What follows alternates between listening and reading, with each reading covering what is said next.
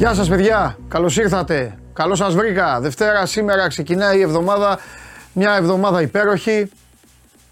Εντάξει, το λέω για να μας ανεβάσω λίγο και εμένα και εσάς. Μια εβδομάδα στην οποία η ανυπομονησία δεν κρατιέται. Ο Παρασκευάς, ο φίλος μου, το μήνυμα αυτό ξεχωρίζω σήμερα. Ε, εντάξει, έχετε στείλει όλες τις καλημέρες σας. Πολλοί από εσάς αρχίζετε να μαζεύεστε εδώ. Άλλο ένα show must go on live στην καυτή έδρα του Sport είκοσι τέσσερα. Είμαι ο Παντελής Διαμαντόπουλος. Σας καλωσορίζω και κυρίως τον Παρασκευά, το φίλο μου που λέει καλημέρα, καλή εβδομάδα σε όλους. Υπομονή πέντε ημέρες και το μεγάλο πρωτάθλημα ξεκινάει πάλι. Αυτή είναι μια πραγματικότητα. Έχουμε φτάσει σε μια κατάσταση, σκηνοθέτη κάθομαι, έχουμε φτάσει σε μια κατάσταση να περιμένουμε πώς και πώς να ξεκινήσει η Super League. Εντάξει. Για να πούμε και την πραγματικότητα, υπήρχαν παιχνίδια εθνικών ομάδων που είχαν ενδιαφέρον, αποκλειστικά και μόνο όμως για αυτές τις ομάδες και για τον δικό τους κόσμο. Η δική μας ομάδα έχει σε άλλα πράγματα ενδιαφέροντα, όπως λένε ε, και κάποιοι φίλοι εδώ, ε, να είναι καλά η ΕΠΟ που δεν... Ε, που δεν βαριόμαστε, ε, ευτυχώς που υπήρχε και η ΕΠΟ και όλες αυτές τις ιστορίες. Τέλος πάντων, τα είπαμε την προηγούμενη εβδομάδα αυτά ε, και συζητήσαμε. Εσείς αρχίζετε τώρα να μαζεύεστε, γιατί η εβδομάδα αυτή, αφού βγάλαμε την προηγούμενη που ήταν λίγο δυσκύλια, έως πολύ δυσκύλια, αυτή θα είναι πιο ευχάριστη. Τι μας κράτησε την προηγούμενη εβδομάδα? Την προηγούμενη εβδομάδα μας κράτησε σίγουρα το μπάσκετ, η Ευρωλίγκα και το τέσσερα στα τέσσερα που έκαναν οι δύο εκπρόσωποι μας. Δύο νίκες ο Ολυμπιακός, δύο νίκες ο Παναθηναϊκός. Έβγαλαν και την υποχρέωσή τους οι ερυθρόλευκοι στο πρωτάθλημα απέναντι στο Μαρούσι, ογδόντα τρία εκατόν έντεκα χθες το βράδυ.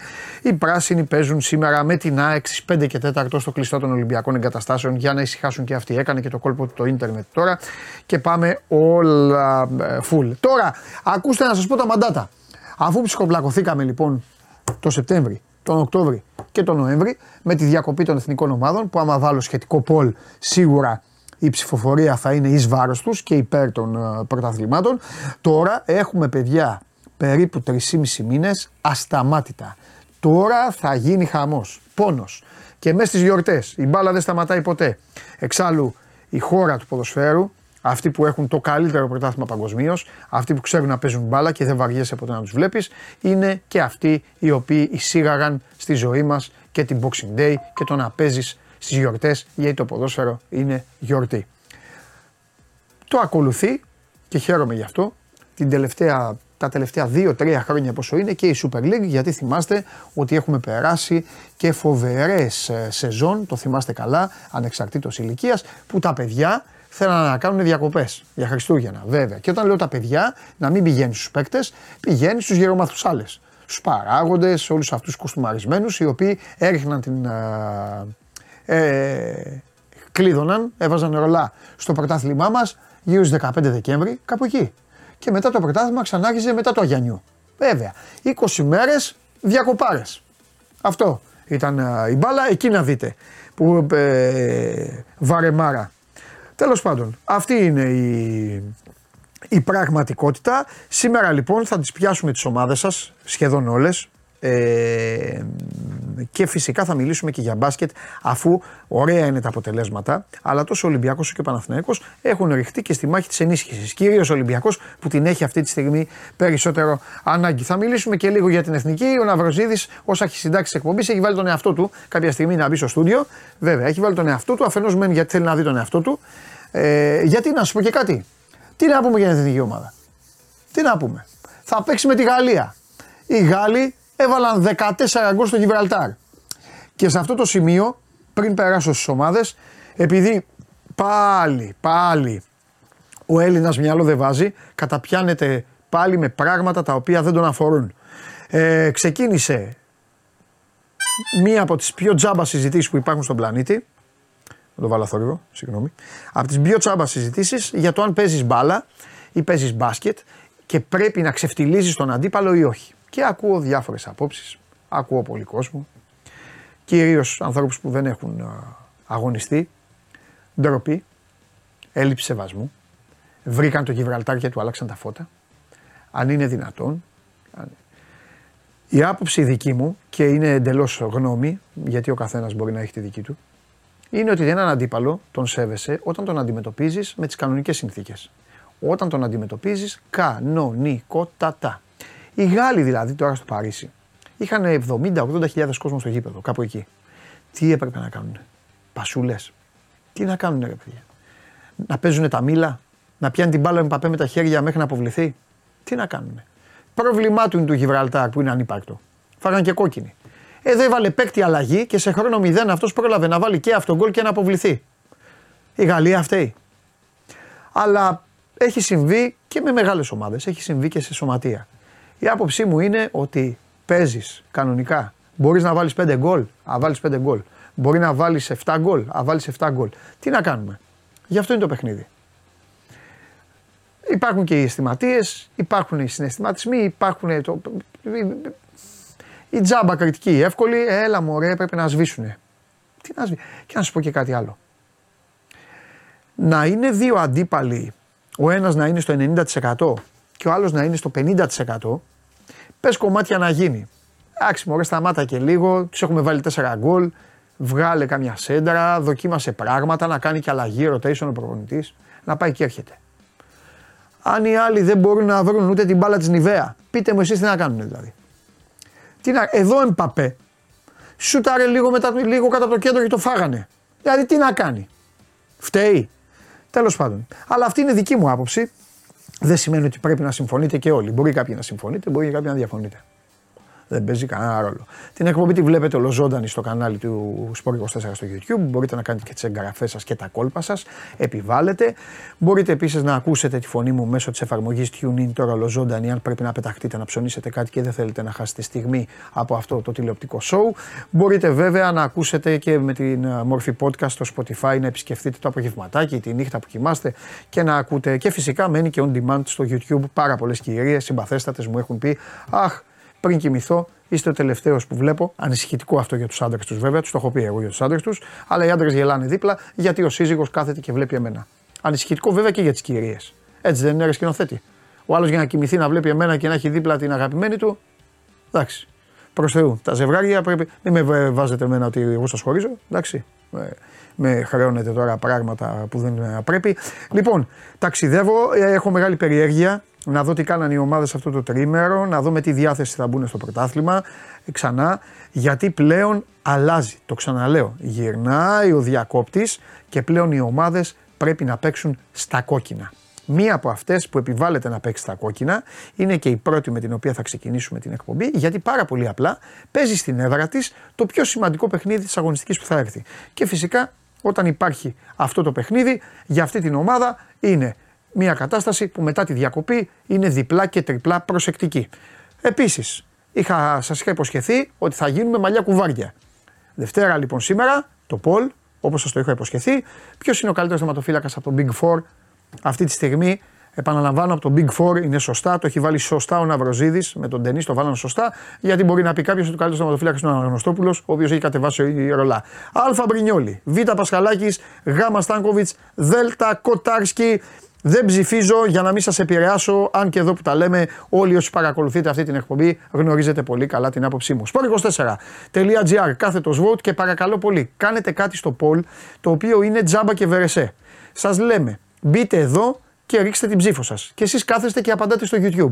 Ουδής ασχολείται, ουδής το βλέπει, καθόλου δεν μετράει. Θέλετε να μετρήσει ψήφος. Ιδού η ρόδος, ιδού και το πίδημα, ιδού και η επανομή.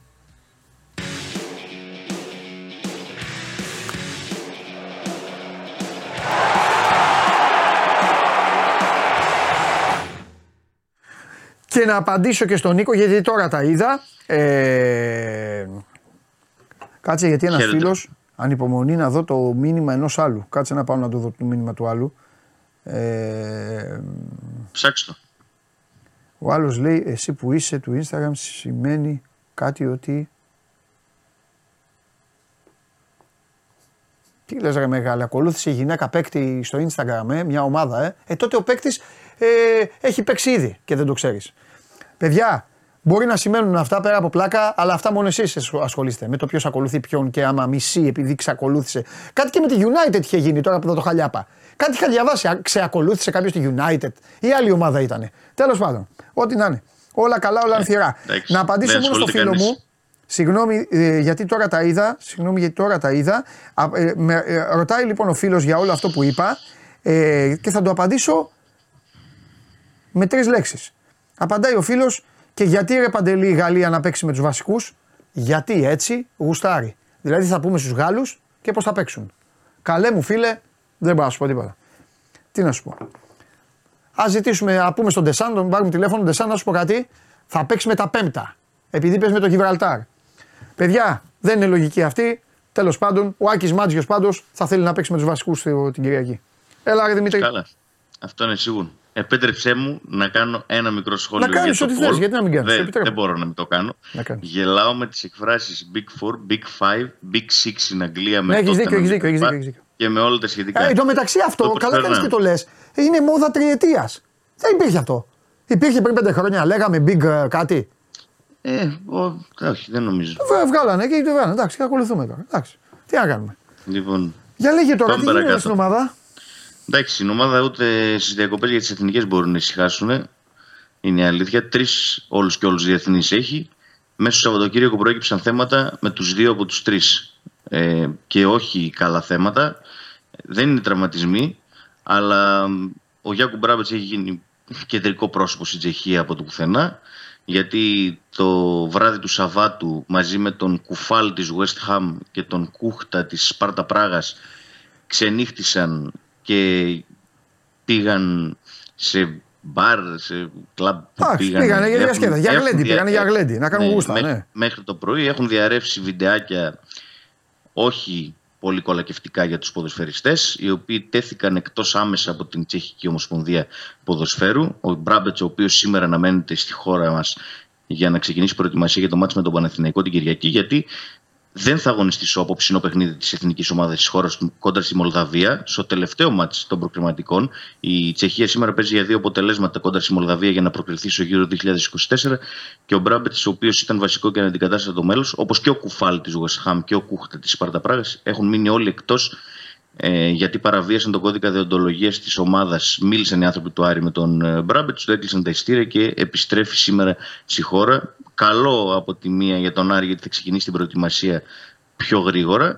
Αλλά κακό γιατί ο Μπράμπετς από το πουθενά έχει γίνει πρώτο θέμα στην Τσεχία πριν από ένα πολύ σημαντικό παιχνίδι της ομάδας του. Και ενώ το, την Παρασκευή έπαιξε βασικός κόντρας στην Πολωνία και ολόκληρο το ενενήντα λεπτό ναι. απέναντι στο Λεβαντόφσκι. Και το άλλο θέμα που έχει προκύψει με τους διεθνείς είναι του Άλβαρο Ζαμόρα, ε, ο οποίος έκανε κάποιες δηλώσεις πολύ περίεργες μετά, το, μετά την ήττα της εθνικής Κώστα Ρίκα από τον Παναμά. Η εθνική Κώστα Ρίκα, η οποία θα μείνει εκτός Κόπα Αμέρικα, όπως όλα δείχνουν, εκτός αν απόψε ή μάλλον τα ξημερώματα της Τρίτης γυρίσει το μηδέν τρία που έχασε από τον Παναμά. Ε, ο Ζαμόρα είπε ότι δεν ε, παίζουν για τον κόσμο τους, παίζουν μόνο για την ομάδα. Και οι Κωνσταντινοί ξεσηκώθηκαν και είναι, έχει γίνει κόκκινο πανί, έχει κάνει αναρτήσεις που ζητάει συγγνώμη και προσπαθεί να τα γυρίσει και ο ποδοσφαιριστής. Έχουν και τις πλάκες τους οι εθνικές εδώ που τα λέμε. Μπορεί δηλαδή, να μην γεγόμαστε, αλλά έχουν όλες. Εντάξει. Έχει, έχει τρεις διεθνείς ο Άρης και οι δύο έχουν θέματα με τις χώρες. Τον έναν τον έδιωξαν ε, ναι. και τον άλλον, ο άλλος είναι κόκκινο πανί. Απόψε. Και, θα είχε και θα, ήταν, θα είχε και τρία στα τέσσερα αν είχε έναν παίξει στην εθνική ομάδα. Καλά, αυτό είναι σίγουρο. Έχει συνεθνική ελπίδων ναι. τον Παναγίδη, ναι. ο οποίος σήμερα θα παίξει στις τέσσερις και θα ενσωματωθεί και αυτός από αύριο στην προετοιμασία του Άρη για το παιχνίδι ναι. της Κυριακής με τον Παναθηναϊκό. Βέβαια, εκμεταλλευόμενος την ατάκα μου και την εποχή, ξαναγυρίζουμε την κουβέντα πίσω σε αυτή που έχουμε κάνει με τον Δημήτρη πολλές φορές. Πώς να έχει διεθνή παίκτη ο Άρης όταν δεν έχει Έλληνες παίκτες. Και αυτό είναι ένα θέμα. Έτσι, Έτσι είναι, μεγάλη αλήθεια. Αν ναι. μεγαλώσει λίγο ο Παναγίδης, ίσως. Ναι, μακάρι το παιδί, αρκεί να μείνει στον Άρη. Γιατί μην μεγαλώσει λίγο και πάει κάπου αλλού.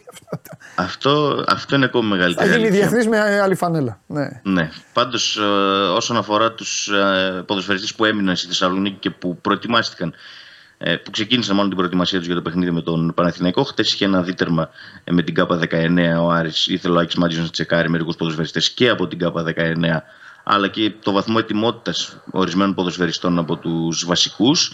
Ε, λίγο έπαιξαν οι πολύ βασικοί, ο Φαμπιάνο, ο Νταρίντα, ο Μωρόν έπαιξαν ελάχιστα, αλλά είδε το βαθμό ετοιμότητάς τους. Ε, έχει γίνει μια σύσκεψη για τα μεταγραφικά του Σαββατοκυριακού και Α, αυτό ωραία, είναι το αυτά είναι θέματα. Φτιάξε με τώρα, ναι, για πες.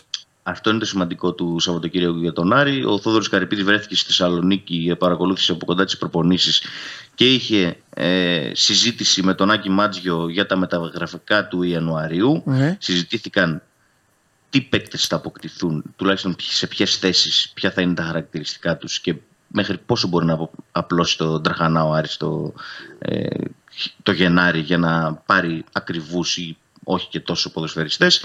Ε, τέσσερις μίνιμουμ είναι οι πληροφορίες μου ότι θα είναι οι ποδοσφαιριστές που θα έρθουν το Γενάρη στο κλάν της Βικελίδης και αφορούν τις θέσεις του κεντρικού επιθετικού, γιατί δεν υπάρχει άλλος πίσω από τον Λόρερ Μωρόν, του αριστερού εξτρέμ, γιατί Μενέντες και Σαβέριο δεν έχουν ανταποκριθεί καθόλου μέχρι στιγμής, ούτε στο ελάχιστο, στις προσδοκίες του που είχαν έρθει το καλοκαίρι. Ένας επιτελικός μέσος, ανάλογα και με την κατάσταση του Μάνου Γκαρθία, ο οποίος αναμένεται να επιστρέψει στις προπονήσεις στις είκοσι Δεκέμβρη, αλλά από ό,τι φαίνεται ο Άρης θα κινηθεί για επιτελικό μέσο, γιατί δεν ξέρουμε και το βαθμό ετοιμότητας του Ισπανού, και ένα στόπερ, γιατί αυτή τη στιγμή είναι Φαμπιάνο και Μπράμπετς και παίζουν στη θέση άλλοι ποδοσφαιριστές που είναι ακραίοι μπακ, για παράδειγμα, ή αμυντική χαφ όλο αυτό το διάστημα. Οπότε τις τέσσερις μίνιμουμ θα είναι οι κινήσεις που θα κάνει ο Άρης τον Γενάρη. Ο Θόδωρος Καρυπίδης εγγυήθηκε στον Άκη Μάντζιο ότι οι παίκτες που θα έρθουν θα είναι ποιοτικοί και ανώτεροι από αυτούς που αποκτήθηκαν το περασμένο καλοκαίρι και μέχρι στιγμής δεν έχουν δικαιώσει αυτούς που το, τους έφεραν. Και μένει να δούμε πώς θα κινηθεί και πόσο γρήγορα θα κινηθεί στο παράθυρο του Ιανουαρίου ο Άρης, φυσικά πόντος τεχνικού διευθυντή. Υπενθυμίζω ότι έχει φύγει ο Ρόμπερτ Παλίκουτσα από το Σεπτέμβριο και δεν βρίσκεται στον Άρη, οπότε τις κινήσεις ουσιαστικά θα τις κάνει ο Θόδωρος Καρυπίδης με τον Άκη Μάντζιο και με την βοήθεια και τη συνεισφορά ορισμένων ανθρώπων που εμπιστεύεται ο ισχυρός άνδρας του Άρη. Οι οποίοι, οι οποίοι Άρη, συγγνώμη τώρα, έτσι για να κάνουμε λίγο, οι οποίοι τους εμπιστεύεται, καλά κάνει. Οι οποίοι τι είναι, ατζέντιδες, είναι φίλοι. Είναι... Ναι, ναι, ναι, ναι, ναι. Είναι ατζέντιδες, είναι φίλοι, oh. ε, διατηρούν καλές σχέσεις και συζητάνε για τα μεταγραφικά εδώ και χρόνια. Ναι. Εδώ και τρία τέσσερα χρόνια. Ναι. Αυτούς εμπιστεύεται. Αυτό δεν σου άρεσε εσένα, είναι, βέβαια. Είναι, εσύ θα ήθελες πολύ... να έχει μια επιτροπή μεταγραφών. Ε, προφανώς. Να έχει τους σκαουτέρτους του, να έχει τον τεχνικό διευθυντή ενδεχομένως, ναι. Μπορεί και όχι. Μαζί με τον προπονητή και να, και να εισηγούνται και ο πρόεδρος να πληρώνει. Ναι. Ανταυτού, αυτή τη στιγμή ο πρόεδρος μιλάει με τους φίλους Παύλα Μάνατζερς. Ναι. Από... Ωραία. Εγώ για να, κάνω και το δικηγόρο, για να κάνω και το δικηγόρο του Καρυπίδη, λοιπόν, δεν γνωρίζω κάποιον που διοικεί στην Ελλάδα και δεν μιλάει με, φι... με μάνατζερ και με φίλους του. Κανένα. Δεν διαφωνώ. Δεν διαφωνώ. Όλοι το κάνουν αυτό. Ναι, ναι. Συμφωνούμε. Να μου πεις, δηλαδή να το. Στο έχω ξαναπεί, να τον μαλώσω τον Καρυπίδη, αλλά γι' αυτό δεν πάω τον μαλώσω. Αν μου πήρε Παντελή, αυτό το κάνουν όλοι. Θα του πούνε μαζί σου. Εγώ μπορώ να τον μαλώσω γιατί δεν, κάνει, δεν αφήνει έναν προπονητή. Α, κάνει τέσσερα χρόνια. Α, πει στους Αριανούς, κοιτάξτε να δείτε, χάνουμε, κερδίζουμε. Α, φτιάξουμε εδώ, α, φτιάξουμε ένα μοντέλο, να φτιάξουμε μια ομάδα. Ναι. Να του πει του Μάντζιου. Λοιπόν, έλα το καλοκαίρι. Ε, οκτώ Έλληνες, ε, δεκαεφτά ξένοι. Αλλά οι οκτώ Έλληνες, ναι. ε, ξέρεις, οι, οι τέσσερις να είναι για δεκάδα. Να παλεύουν για δεκάδα οι τέσσερα πέντε. Κάπως έτσι τον έχω τον Άρη. Ναι. Δηλαδή είπες για τον Παναγίδη, το παιδί. Άμα είναι καλός, ξέρεις θα χτυπήσουν την πόρτα. Ναι. Το, η επιτυχία του Άρη, Δημήτρη, θα είναι όταν φτάσει στο επίπεδο να έχει ένα νεαρό Αριανάκι το οποίο θα ξέρει ότι θα παίξει τον Άρη. Αυτή θα είναι η επιτυχία του Άρη. Ναι. Ε, τώρα στο μυαλό αυτή αυτού του παιδιού. Κανείς δεν το ξέρει. Ναι, ναι. Α, κατάλαβες. Το μυαλό αυτού του παιδιού τώρα είναι όλοι οι άλλοι. Έτσι είναι. Έτσι είναι. Αν και έχει πάρει τις ευκαιρίες τώρα τις τελευταίες αγωνιστικές και ο Μάτζικς τον πιστεύει και παίζει. Ναι. Βέβαια αυτό προέκυψε γιατί δεν έχουν βγει οι ξένοι που ήρθαν το καλοκαίρι. Έτσι. Ναι. Γιατί άμα έβγαινε ο Μενέντες ή ο Σαβέριο ή οποιοδήποτε άλλος, ε, δεν νομίζω να βλέπουμε τον Παναγίδη ε, σωστό είναι. Να παίζει βασικός. Σωστό. Οπότε από όντως άλλων ε, παίζει και ο, και ο Παναγίδης. Και η συζήτηση που έγινε για τις μεταγραφές, μια προέκταση είναι ναι. Και οι ανανεώσεις. Ναι. Γιατί λήγουν τρία σημαντικά συμβόλαια το καλοκαίρι στον Άρη. Ναι. Το ένα είναι του Κουέστα. Το άλλο είναι του Φαμπιάνο ναι. Και το άλλο είναι του Ντουμπάτζο. Ναι. Τρεις παίκτες. Ενδεχομένως και οι πιο ποιοτικοί που έχει το ρόστερ του Άρη και οι πιο σταθεροί ίσως ε, τα τελευταία δύο χρόνια. Ναι. Ε, ο Ντουμπάτζο δεν ήταν στα πρώτα πλάνα, τουλάχιστον ο Θόδωρος Καρυπίδης δεν τον είχε στα πρώτα πλάνα. Ο Άκης Μάντζιος ήρθε και το άλλαξε τη γνώμη. Έχει θετική εισήγηση για τον ποδοσφαιριστή, για τον ε, Άγγλο και θέλει να τον κρατήσει. Ε, αναμένεται το Γενάρη να ξεκινήσουν κουβέντες, γιατί από το Γενάρη θα μπορούν να μιλάνε και με άλλες ομάδες οι τρεις αυτοί παίκτες. Ε, ο Άρης θέλει να τους κρατήσει. Με τον Φαμπιάνο πάντως, να τονίσω ότι μια κουβέντα που πήγε να γίνει το περασμένο καλοκαίρι για επέκταση μέχρι το δύο χιλιάδες είκοσι έξι, ναι. Υπήρχε σημαντική οικονομική διαφορά. Ναι. Δεν ξέρω αν θα καλυφθεί. Δημήτρη, εγώ Αυτό... δεν ξέρω αν ο Φαμπιάνο μπορεί να παίξει σε άλλη ταχύτητα ή όχι, γιατί τον έχουμε συνηθίσει να παίζει στον Άρη και ήταν πάρα πολύ καλός μέχρι και πέρυσι. Πάρα πολύ καλός. Ναι. Αλλά όσο. Όσο βλέπει το παιδί αυτό και η, και η μάνατζερ του, μην πάμε μακριά, μέσα στη χώρα μας, όσο βλέπει Τα στόπερ του Παναθηναϊκού έχουν, ε, ε, έχουν προβλήματα, τραυματισμούς και όλα αυτά. Ο Ολυμπιακός μονίμως ψάχνει να βρει στόπερ. Η ΑΕΚ λέει να πάρουμε κι άλλον ένα να τον έχουμε. Ε, ο ΠΑΟΚ, εντάξει, οκ, okay, ε, καλά είναι αλλά και καλά δεν είναι. Μονίμως. Δηλαδή όσο ε, βλέπει αυτά, ο κάθε ε. Φαμπιάνο, γιατί να έρθει να σου βάλει την υπογραφή. Και όσο βλέπει και αυτά που γίνονται στον Άρη, γιατί να σου βάλει υπογραφή. Ε, καλά, ναι. Γιατί άμα αύριο το πρωί ξυπνήσει και σου πει ο Φαμπιάνο πήγε στον Παναθηναϊκό ή στον Ολυμπιακό, οκ, okay, θα πεις. Έτσι, μπράβο, θα πεις και οκ, okay, έτσι. Σωστό. Ωραία. Θα παίζει και όλα, θα πεις. Σωστό. Ωραία. Θες να πω κάτι στο αυτά. Σάβα. Τα χαιρετίσματά μου στο φίλο μου το Σάβα. Ναι, αυτές οι φιλίες, ναι. Ωραία. Ναι, τα είπαμε και πρόσφατα στο τηλέφωνο. Α, θα... καλά, ναι, κατάλαβα. Ναι, ναι, έχουμε, μιλάμε. Μάλιστα. Φιλιά, γεια σου Δημήτρη. Γεια σου φιλαράκι του Σάβα. Καλή συνέχεια σε όλους. Γεια σου Δημήτρη μου, τα λέμε, τα λέμε. Ωραία, πάμε, πάμε, έλα, πάμε στο φιλαράκι του. Πάμε.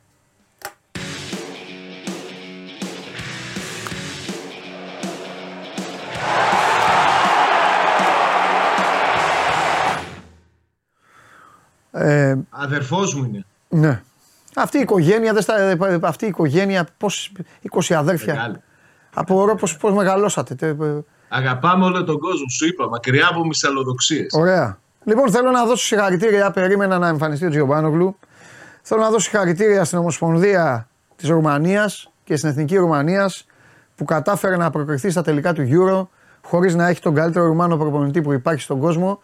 Ε, πώς το είπα έτσι, τον καλύτερο Ρουμάνο προπονητή που υπάρχει στον κόσμο. Τέλος πάντων. Ο υπερπλεονασμός ήταν αυτός για να φτιάξω το φίλο μου. Λοιπόν, χωρίς τον καλύτερο Ρουμάνο προπονητή, λοιπόν, στον πάγκο της.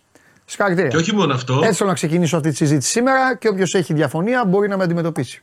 Όχι μόνο αυτό, ναι. Με προπονητή κάποιον με τον οποίο υπάρχει, υπάρχουν διαφορές, να ξέρεις. Είναι και σήμερα υπάρχει ένα δημοσίευμα στη Ρουμανία. Ναι.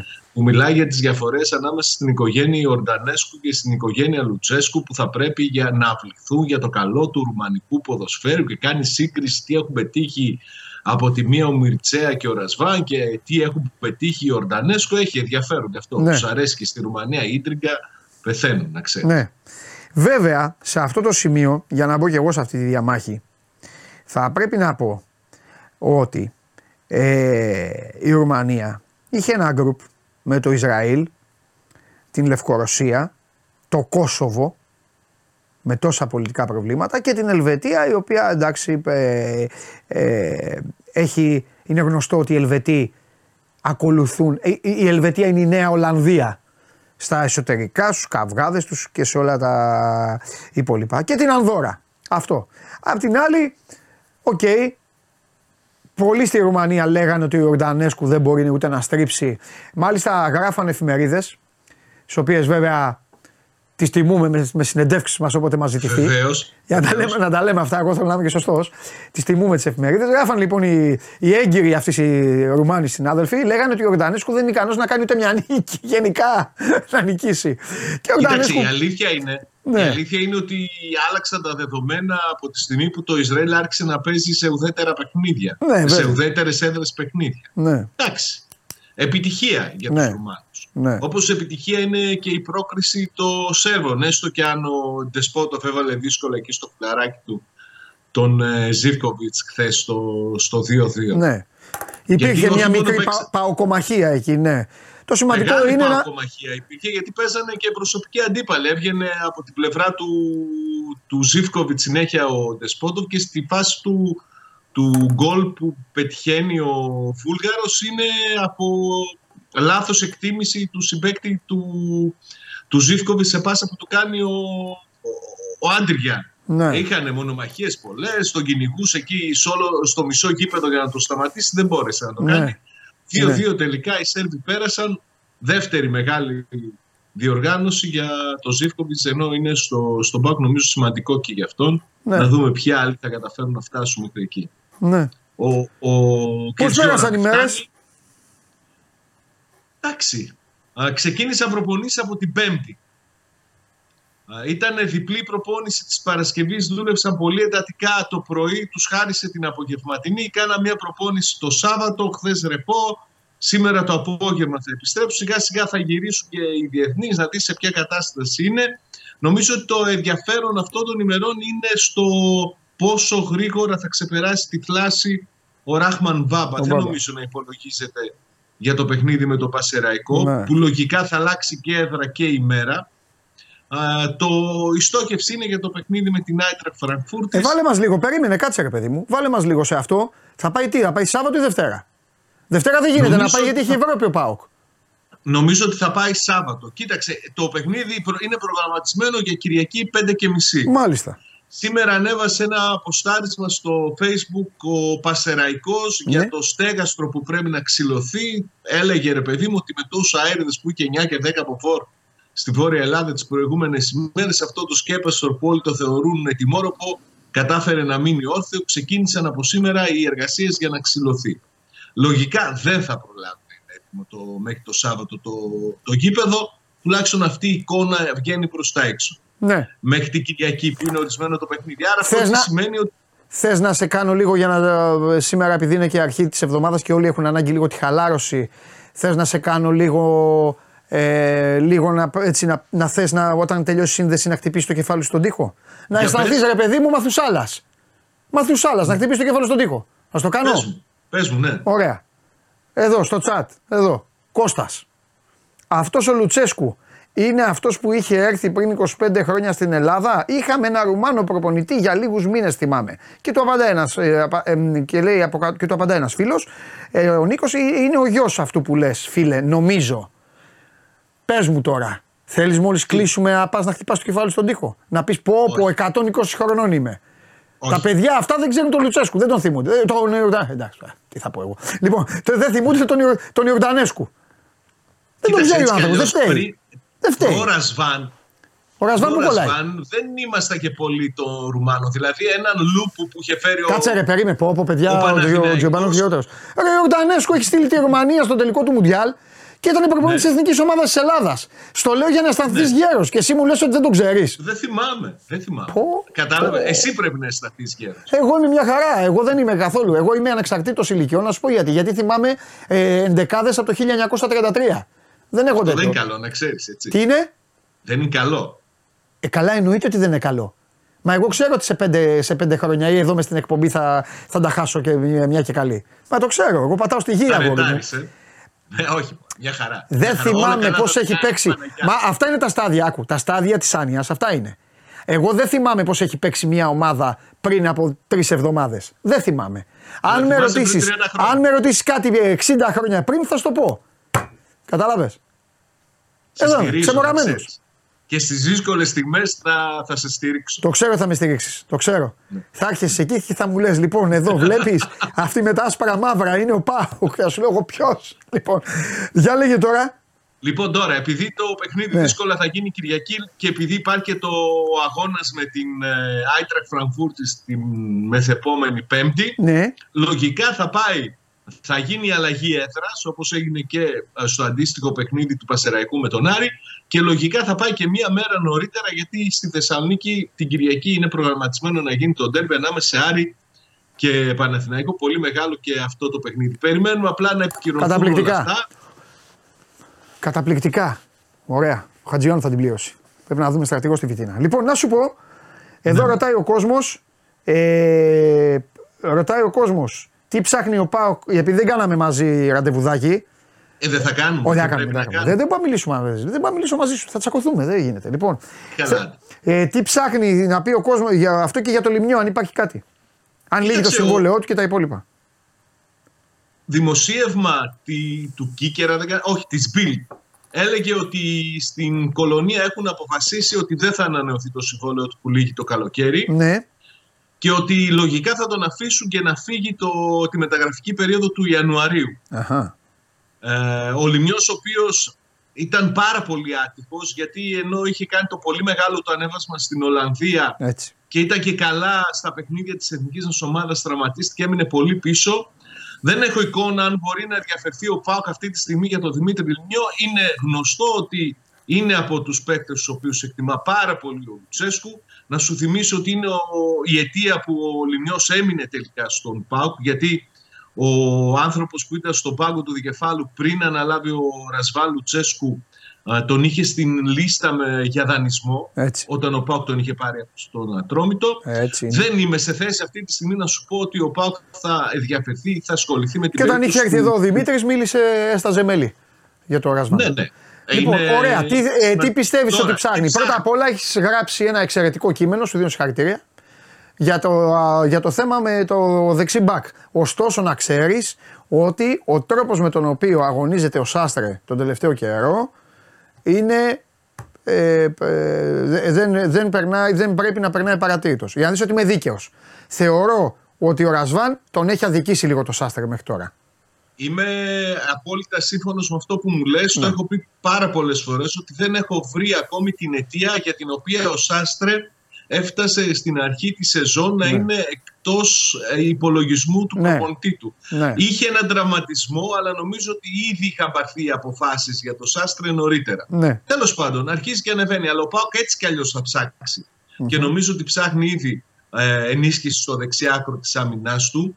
Δεν έχει να κάνει τόσο πολύ με τον, με το Σάστρε, αλλά με το γεγονός ότι ο Βιερίνια δεν μπορεί να παίζει όλα τα παιχνίδια. Ο Κετζιόρα υπολογίζεται περισσότερο ως κεντρικός αμυντικός πλέον παρά ως ακραίος μπακ. Και ο Λίρατζης είναι εδώ και πολύ καιρό εκτός, ε, εκτός πλάνου του, του Ρασβάν Λουτσέσκου. δεκαέξι λεπτά έχει παίξει ο Λίρατζης. Πολλές φορές έχει δημιουργηθεί το ερώτημα γιατί δεν παίζει ο Λίρατζης, τι συμβαίνει και όλα αυτά. Από όσο είμαι σε θέση να γνωρίζω είναι ότι στην ιεραρχία θεωρεί ο Λουτσέσκου ότι οι υπόλοιποι ακραίοι αμυντικοί του του κάνουν καλύτερα τη δουλειά από ότι ο Λίρατς, ο οποίος θα πρέπει να παραδεχθούμε όλοι ότι πέρυσι στάθηκε πάρα πολύ άτυχος, είχε τέσσερις και σοβαρούς τραυματισμούς μέχρι να τους ξεπεράσει, τον ξεπεράσει τον έναν ερχόταν τον άλλον. Υπάρχουν πληροφορίες ότι ο ΠΑΟΚ κινείται για την απόκτηση ακραίου αμυντικού για το δεξί άκρο της άμυνάς του. Είναι στο πλάνο ένας Βραζιλιάνος, ο Βίλιαμ, που είχε... Που είχε, ναι, που είχε προταθεί και παλιότερα, είχε κάνει προσπάθεια ο ΠΑΟΚ να τον αποκτήσει. Δεν τα είχε καταφέρει όσο ήταν στη Βόλτσπουργκ. Είναι μια περίπτωση στην οποία. Αυτός έχει παίξει συμπαίκτης, έχει παίξει ένα δίμηνο συμπαίκτης με τον ε, με το Βιερίνια. Και φυσικά άρα ο ΠΑΟΚ έχει και τον Ντάισον. Μπορεί να, μπορεί να, να ρωτήσει ο. Κοίταξε, είναι ένας ποδοσφαιριστής τον οποίο ο ΠΑΟΚ τον έχει στις λίστες του ναι. καιρό. Δηλαδή και πριν ακόμη και από, από τους τραυματισμούς του. Γιατί είχε τραυματισμούς, αυτό τον πήγε πίσω ναι. τον, ε, είχε. τον συγκεκριμένο ποδοσφαιριστή τον Βίλιαμ. Αλλά τα χαρακτηριστικά, το τρόπος που αγωνίζεται, το ότι προσομοιάζει με το στυλ παιχνιδιού του Ράχμαν Μπάμπα στην άλλη πλευρά του γηπέδου, νομίζω ότι είναι ένα συν. Δεν ξέρω πώς θα καταλήξει η υπόθεσή του.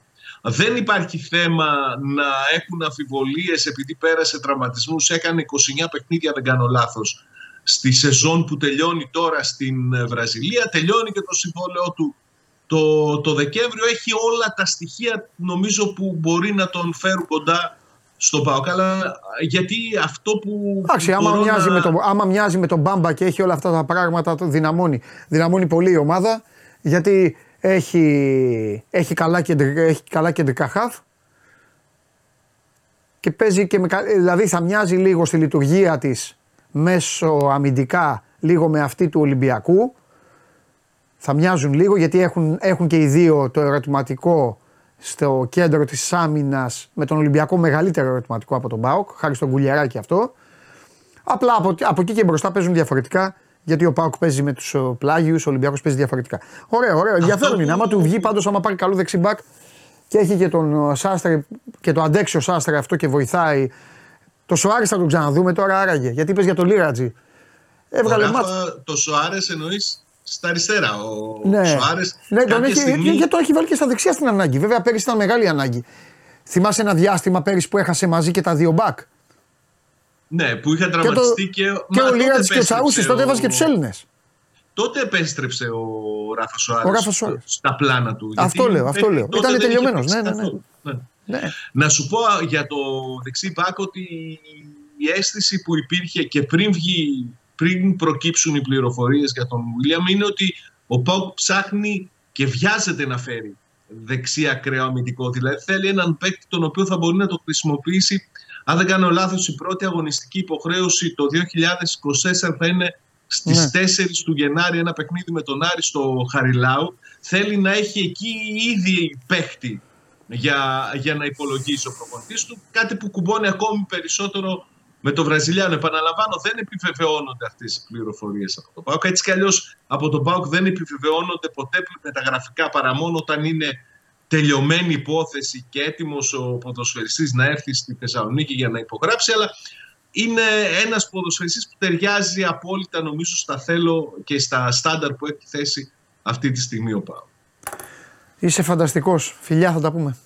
Καλή συνέχεια. Γεια σου, ρε Σάβα.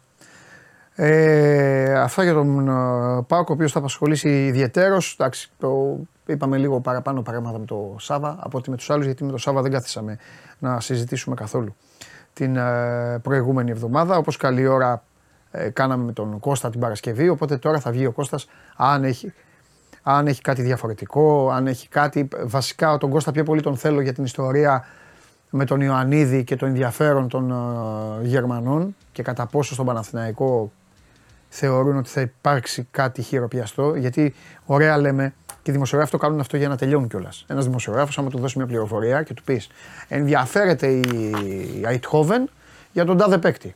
Τελείωσε, βγήκε η μέρα του. Ενδιαφέρον Eindhoven για αυτό, όπως λένε στην Ολλανδία αυτό, ο παίκτης έχει κάνει αυτό και αυτό και αυτό, η ομάδα περιμένει αν υπάρχει κάτι επίσημο και αυτά. Φυλάκια. Βόλτα ο Κωστάρας μετά. Παίρνει το γιο και τη μικρή και βγαίνουν βολτάρα. Οι ομάδες όμως δεν ζουν έτσι. Οι ομάδες πρέπει να περιμένουν. Θες το Φωτιοανίδη? Ωραία. Στείλε μου την πρότασή σου. Κανονικά. Στείλε το mail. Ή στείλε το, το fax που λέγανε παλιά. Να δούμε τα μηδενικά, να μετρήσουμε τα μηδενικά και να δούμε τι γίνεται. Μετά, αυτό που μου είπες μετά, γιατί θα το επηρεάσει ο Γουλής. Μετά. Λοιπόν, πάμε.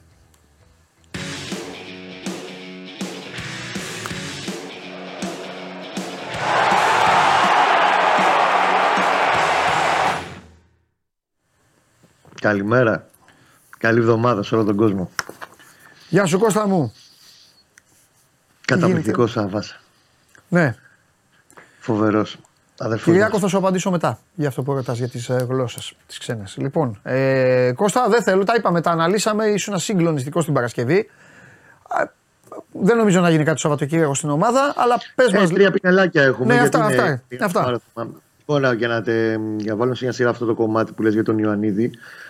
Σχεδόν πλέον καθημερινά έρχονται δημοσιεύματα από Γερμανίες, από Ιταλίες, Στουτγκάρδη, όπου το είχε αποκαλύψει και ο, το Sport είκοσι τέσσερα, ε, το ενδιαφέρον, σοβαρό ενδιαφέρον της Στουτγκάρδης. Είναι και άλλες ομάδες στο κόλπο, είναι στην Ιταλία η Μπολόνια. Ε, αυτό που μπορώ να σου το πω σχεδόν κατηγορηματικά, μάλιστα, γιατί το Γενάρη δεν έρχονται, σπανίως έρχονται προτάσεις στα υψηλά θέλω που θα βάλει ο Παναθηναϊκός για τον Ιωαννίδη, όποτε και αν έρθει μια πρόταση για τον, για τον Φωτάρα, είναι ότι ο Ιωαννίδης δεν πωλείται το Γενάρη. Θα μου πεις ποτέ, μιλες ποτέ και μεγάλη μπουκιά φάει. Όχι, αλλά το καταλαβαίνω. Μεγάλο λόγο με πει. Δεν πωλείται. Γιατί και η ΑΕΚ κατασία... το είπε και το τήρησε. Και τώρα, και τώρα λένε οι μισοί, μήπως τελικά πέσει η τιμή, ξέρεις, για τον Λιβάη Γκαρσία. Το, θα το τηρήσει. Καλά κάνει όμως.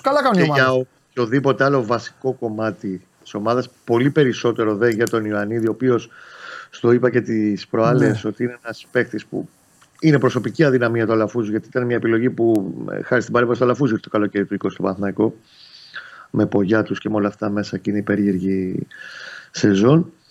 Ε, είναι βασικός, είναι πολύτιμος, δεν υπάρχει περίπτωση με τον Παναθηναϊκό να διεκδικεί ε, το πρωτάθλημα, το κύπελο, ε, να πάει παρακάτω στην Ευρώπη, να πουληθεί τον Ιανουάριο ο Ιωαννίδης. Εγώ μπορώ να σου πω ότι μπορεί να υπάρχει, όχι επίσημα ακόμα, προσέγγιση και για άλλον παίκτη του Παναθηναϊκού βασικό. Επίσης, mm. η απάντηση θα είναι ότι δεν πωλείται σε αυτή το φεγγάρι. Ο Παναθηναϊκός κοιτάει μόνο πώς θα φέρει ένα στόπερ στα δικά του θέλω, στις δικές του επιθυμίες, για να συμπληρώσει τέλος πάντων το κενό που υπάρχει εκεί πίσω μετά από όλη αυτή την κίνια που του έχει προκύψει, κυρίως με τον Μάγνουσον και δευτερευόντως με τον, με τον Έρικ Πάλμερ Μπράουν, ο οποίος. Και αυτός θα αργήσει λιγάκι, Παντελή, ακόμα πριν τις δεκαπέντε τελικά δεν τον βλέπω. δεκαπέντε είκοσι του, του Δεκέμβρη. Θα αργήσει, θα χάσει και τα επόμενα δύο τρία παιχνίδια. Ε, αυτά έλεγα και στο Χαλιάπα που έλεγε για τον Φαμπιάνο. Αφού η ομάδα, γιατί ο κάθε Φαμπιάνο. Τον θέλει, δεν τον θέλει. Mm. Τον θέλει, δεν τον θέλει ο Παναθηναϊκός, ο Ολυμπιακός. Ο και ο Φαμπιάνο έπαιξε το καλοκαίρι του. Ε, βεβαίως έπαιξε. Αμέ. Στις περιπτώσεις που τσέκαρε ο Παναθηναϊκός ήταν και ο Μπράμπετς, θυμάσαι. Ναι, ναι, ναι. ναι, ναι. επίσης είχε ακουστεί. Ναι. Δεν μπορεί να το αποκλείσει από, Ελληνική... από την Ελλάδα. Είναι και πολλές επιλογές μπορεί να πάει. Καλά, σίγουρα. Μεγάλες. Έτσι. Αλλά ο... αυτή τη στιγμή. Τε, ποια, τα παιδιά αυτά του Άρη είναι και ο, ο... ο... Ραμούσπε. Και αυτός είναι. Καλό παιχτάκι είναι αυτό. Δεν ξέρω αν αντέχει τη φανέλα. Απλά είναι τσιμπημένος. Είναι τριάντα τέσσερα πλέον. Ναι. Εντάξει, μιλάω για να γίνει δουλειά. Παναθηναϊκός, κοιτάξτε, για να τα βάλουμε σε μια σωστή σειρά. Εγώ μιλάω πρώτα για τα βάσανα που έχει, καταλαβαίνεις. Δεν σου λέω να πας το καλοκαίρι να πάρεις τον Ραμούσπε και να πεις πρέπει... θα φύγει ο Σέκεφελ, θα παίζει αυτός. Θα πρέπει να έχεις υπόψη για το πώς θα κινηθεί ο Παναθηναϊκός το Γενάρη ένα πολύ σημαντικό πράγμα. Ναι. Αυτή τη στιγμή έχει δύο παίχτες, τρεις παίχτες με συμβόλαια. Το Σέκεφελ, τον Ερικ Πάλμπερ Μπράουν και τον Μάγνουσον που τον επέκτηνε το συμβόλαιο του και σωστά έκανε ο Παναθηναϊκός και ειδικά και από όλες τις απόψεις. Ένα παίχτη ο οποίος είναι δανεικός με οψιόν όπως είναι ο Γετβάη και νομίζω ότι. Εντάξει, η μεταγραφική περίοδος έχει πολλές ευκαιρίες, αλλά έχει επικεντρωθεί ο Παναθηναϊκός κυρίως στο κομμάτι των δανεισμών. Θα πάει να πάρει ένα παίκτη και να κάνει τη δουλειά του για έξι μήνες, με ή χωρίς οψιόν αγοράς. Αν υπάρχει και οψιόν αγοράς και του κάνει ο Διαμαντόπουλης. Ναι. Αυτή παιχτάρα ο Διαμαντόπουλης, όχι αυτόν λέμε. Έτσι. Λοιπόν, ε, θα τα βάλεις σε μια, ναι. θα τα βάλεις σε μια σειρά, θα διοικήσει το καλοκαίρι ποιον θα πάει να αγοράσει, τον ναι. Διαμαντόπουλη ή τον Κετβάη. Να κάνει πρώτα απ' όλα τη δουλειά του. Και να είναι καλυμμένος σε αυτό το κομμάτι το ενδιαφέρον. Οπότε η προτεραιότητα αφορά δανεισμό. Με οψιόν ή χωρίς οψιόν θα το δουν το καλοκαίρι για να είναι στο δικό του χέρι η όποια απόφαση θα πάρει για το κέντρο της αμυνάς του. Ένα πινελάκι σοβαρό που θέλω να συζητήσουμε, το οποίο βεβαίως δεν κουμπάει μόνο τον Παναθηναϊκό, είναι και θα το αναλύσει πιστεύω αργότερα και εσύ με τα παιδιά. Ναι. Όλο αυτό το θέμα που έχει προκύψει με το κύπελο. Ε, ε, το... Ήθελα να σε ρωτήσω λίγο με τις ημερομηνίες και με αυτά. Για πες. Λοιπόν, κοίταξα. Η αρχική προσέγγιση ήταν να μπει το μάτς στις έξι. Ε, Τετάρτη, νομίζω είναι, ναι. Τετάρτη έξι Δεκεμβρίου, το πρώτο παιχνίδι με τον Ολυμπιακό στο κύπελλο για τους δεκαέξι. Στη Λεωφόρο, θα πω στον Νικολαίδης. Τετάρτη έξι, Υπά... είπες. Τετάρτη έξι του Αγίου Νικολάου. Αγίου Νικολάου. Ωραία, βοήθειά μας. Ναι. Βοήθειά μας. Ε, υπάρχουν οι ενστάσεις της αστυνομίας πρώτον γιατί είναι η επέτειος του Γρηγορόπουλου και είναι δύσκολη μέρα γενικά πάντα η έκτη Δεκεμβρίου του ναι, ναι, ναι, ναι, ναι, okay. Και δευτερευόντως ότι ακολουθεί την επόμενη μέρα επίσκεψη του Ερντογάν στην Αθήνα. Τώρα ναι. αυτό, ναι. Αυτό θέτει η αστυνομία του μια πλευρά. Απ' την άλλη όμως, πέντε του μήνα, γιατί έπαιξε ένα σενάριο να πάει το μάτς Τρίτη πέντε. Πέντε δεν μπορεί να γίνει, γιατί και ο Ολυμπιακός και ο Παναθηναϊκός παίζοντας στις τριάντα του μήνα τα ευρωπαϊκά παιχνίδια τους, υποχρεωτικά θα παίξουν στις τρεις Κυριακή. Δεν μπορεί να παίξουν μετά λιγότερο από σαράντα οκτώ ώρες και να παίξουν μετά. Έτσι. Άρα λοιπόν τώρα, είτε θα βρεθεί κάποια δέσμευση, κάποια άκρη με την αστυνομία στο πώς θα υπάρξει ομαλή διεξαγωγή και του συγκεκριμένου μεγάλου ντερμπι. Mm-hmm. Είτε βλέπω ως δεύτερο σενάριο, γιατί το έχει αφήσει ανοιχτό η Ομοσπονδία και σε κάτι δηλώσεις που έχουν γίνει δεξιά-αριστερά, να πάει πιο πίσω. Δηλαδή να γίνει το πρώτο μάτς αντί για τον ε, Γενάρη που θα ήταν η Ρεβάν στο Καραϊσκάκης, να γίνει στη Λεωφόρο και να βρουν μια ημερομηνία να χώσουν και αυτό μέσα στο χαμό που θα γίνεται ήδη τον, ε, τον Ιανουάριο και τον Φλεβάρι. Το έχουν αυτό, το κύπελο, το έχουν αυτό το κύπελο. Ε, θα περάσουν πάντα, πρώτα απ' όλα πρώτα ο Θεός, καλά να πάνε όλοι. Θα περάσουν, θα συνεχίσουν στην Ευρώπη πάλι τα ίδια. Με... Είναι, επίσης επίσης είναι πολύ πιθανό να πάνε όλοι στον έξτρα γύρο, να βγουν τρίτη δηλαδή. Κατάλαβες. Ναι. Λόγω πιθανότητας λέω τώρα. Στην είσοδο των πλέον των δεκαέξι. Συμφωνώ, έχεις δίκιο. Έχεις δίκιο. Και να πάνε στην είσοδο. Έχει αρχίσει να γίνεται αυτό το πράγμα με το κύπελο πια. Είναι λίγο κουραστικό. Πόσο κουράζει, τέλος πάντων. Μάλιστα. Το τρίτο πινελάκι που αφορά την Παρασκευή, αφού μιλήσαμε, έγινε. Υπήρξε το Διοικητικό Συμβούλιο του Παναθηναϊκού που όρισε νέα Γενική Συνέλευση στις έντεκα Δεκέμβρη. Βέβαια, να πω κάτι για τον Κώστα, όχι για αυτά που λέει ο Κώστας, να πει για τον κόσμο. Να πω ότι όλα αυτά παίζει μεγάλο ρόλο πλέον και το marketing και η τηλεόραση. Γιατί θα με ρωτήσει κάποιος και θα πει: καλά, ρε Παντελή. Παλαιότερα δεν γινότανε. Παλαιότερα δεν υπήρχαν διαδηλώσεις. Φυσικά και χειρότερες διαδηλώσεις και ξύλα κανονικά. Yeah. Αλλά τώρα τι γίνεται. Παλαιότερα, ξέρετε πόσα κύπελα έχουν γίνει τρεις ώρα το μεσημέρι. Ξέρετε yeah. πόσες φορές ο Γουλής δεν είχε σχολάσει ακόμα το σχολείο και στη Λεωφόρο τελείωνε το ημίχρονο. Τώρα πια δεν μπορούν να το κάνουν αυτό. Δεν το κάνουν αυτό. Ξέρεις πόσες φορές και κάνει κοπάνα. Μεγάλες ώρες. Ε, μεγάλες ώρες γίνονται και οι διαδηλώσεις, μεγάλες ώρες τρέχει η αστυνομία. Σου λέει νύχτα, ανοιχτώνει και από τις πέντε. Ε, αυτά είναι. Παντελή. Συγγνώμη Κώστα τώρα, αλλά. Παναθηναϊκός ΑΕΚ ενενήντα πέντε ενενήντα έξι δύο δύο στο ΑΚΑ. Πήγε περασιά αυτό το παιχνίδι. Τέσσερις το μεσημέρι κοπάνα από το Λύκειο για να πάρει. Ε, έλα Κώστα τώρα. Και παλαιότερα τώρα. Τόσα πράγματα. Τέλος πάντων. Έλα Κώστα μου, πες μου τώρα γιατί... Το, ε, το ξέ... τρίτο πινελάκι έχει να κάνει με το γεγονός ότι το ΔΣ ε, όρισε Γενική Συνέλευση στις έντεκα Δεκέμβρη. Ένα από τα βασικά θέματά της είναι νέα προκήρυξη αύξηση μετοχικού κεφαλαίου εννέα κόμμα οκτώ εκατομμύρια ευρώ. Uh-huh. Είναι το μεγαλύτερο ποσό που έχει προκηρυχθεί στις τελευταίες αυξήσεις και θα καλυφθεί όπως και προηγούμενες από το, την πλευρά του Αλαφούζου. Και έχει να κάνει με το γεγονός ότι είναι το ποσό πρέπει να μπει για υπάρχει ομαλότητα όπως υπάρχει τα τελευταία τρία χρόνια, δόξα τω Θεώ. Ναι. Έχουν φύγει, είναι πολύ μακριά εκείνες οι εποχές του δεκαεπτά δεκαοκτώ.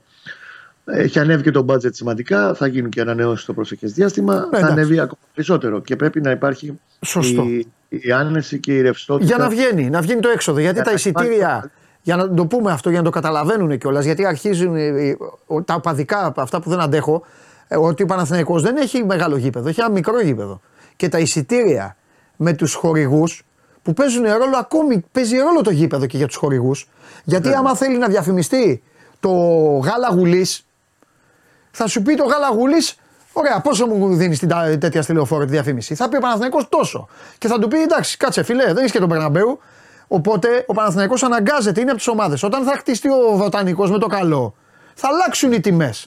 Θα αλλάξουν και, και τα έσοδα. Θα είναι διαφορετικά. Βέβαια. Και θα είναι διαφορετικά. Αυτά λίγο τα και κάνουμε για μάθει, να, να καταλαβαίνει μόνο, και ο κόσμος που νομίζει ότι όλα είναι ένα. Μόνο έλα. να το βάλεις κάτω, η ζημιά που έγινε στο ότι δεν θα έπαιξε τα δύο επόμενα παιχνίδια. Με το ΑΚΑ, με τον Καλατράβα, Βέβαια. είναι πάνω από ένα εκατομμύριο ευρώ. Σε καθαρά έσοδα εννοείται. για τα δύο παιχνίδια. Εννοείται. Με Ρεν και τη Μακάμπη όταν θα το παίξει στις δεκατέσσερις του, του Δεκέμβρη. Σωστό. Εντάξει, Κωστάρα μου, λοιπόν, άντε, θα τα πούμε. Μπαίνουμε επιτέλους. Καλή εβδομάδα, ναι, φιλιά πολλά. Επιτέλους να δούμε μπάλα, πάμε. Επιτέλους, να καλά. Γεια σου, Κώστα. Αυτές οι ατάκες γουστάρω. Επιτέλους να δούμε μπάλα. Καλά λέει, τι βλέπω. Μπάλα ήταν αυτό. Πάμε.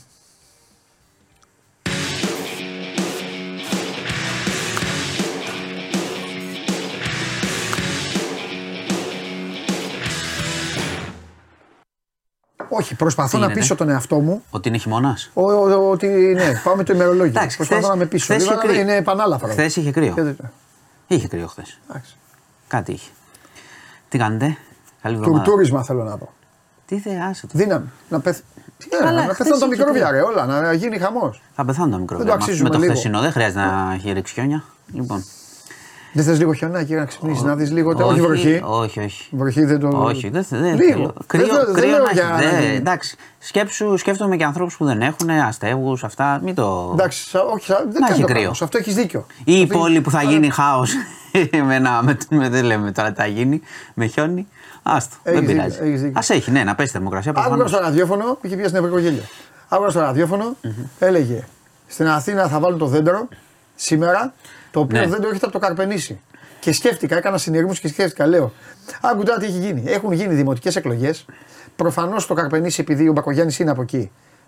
Ε, Εντάξει, ε, αλλά άλλο λέω, άλλο λέω. Πώς να είναι, να είναι οι τελευταίες σου μέρες σαν ε, δήμαρχος και να πρέπει να ασχοληθείς με όλο αυτό ε, και μετά πρώτη Γενάρη φεύγεις. Εντάξει, προβλέπετε όμως. Ναι, εντάξει, γιατί μόνο αυτός και άλλοι το κάνουν. Τις δουλειές του όλοι. Καλά, εννοείται. Εδώ έβαλε φοίνικες του Πανεπιστημίου, δεν έβαλε ένα δέντρο στο Σύνταγμα. Εντάξει, φίλε. Λοιπόν, λοιπόν άντε, για πάμε. Πάμε με είδηση που είναι τώρα και φρέσκια φρέσκια. Ε, θυμάσαι την υπόθεση με το revenge porn, με τον Στάθη Παναγιωτόπουλο, Βεβαίως. τον ε, Αρβίλα. Βεβαίως. Ξέρετε όλοι τι είχε γίνει, που είχε ανεβάσει βίντεο με προσωπικές στιγμές ε, συντρόφων του κτλ. Μια τρο, εντάξει, απαράδεκτη, όχι απαράδεκτη, εγκληματική ε, κίνηση. Με αναστολή είχε τιμωρηθεί. Και καταδικάστηκε. Όχι, ήταν η δίκη τώρα, τον κρατούσαν. Τότε τι ήταν. Μέχρι τώρα ήταν κράτηση. Ναι, και είχε, ήταν τώρα. Ε, θα, πάει και, θα γίνει και έφεση βέβαια για την ποινή. Καλά. Καταδικάστηκε, έγινε η πρόταση του εισαγγελέα και η απόφαση είναι πέντε χρόνια κάθριξη. Θα μείνει βέβαια έξω μέχρι το εφετείο. Θα είναι έξω μέχρι το εφετείο. Ε, το έξω ήτανε.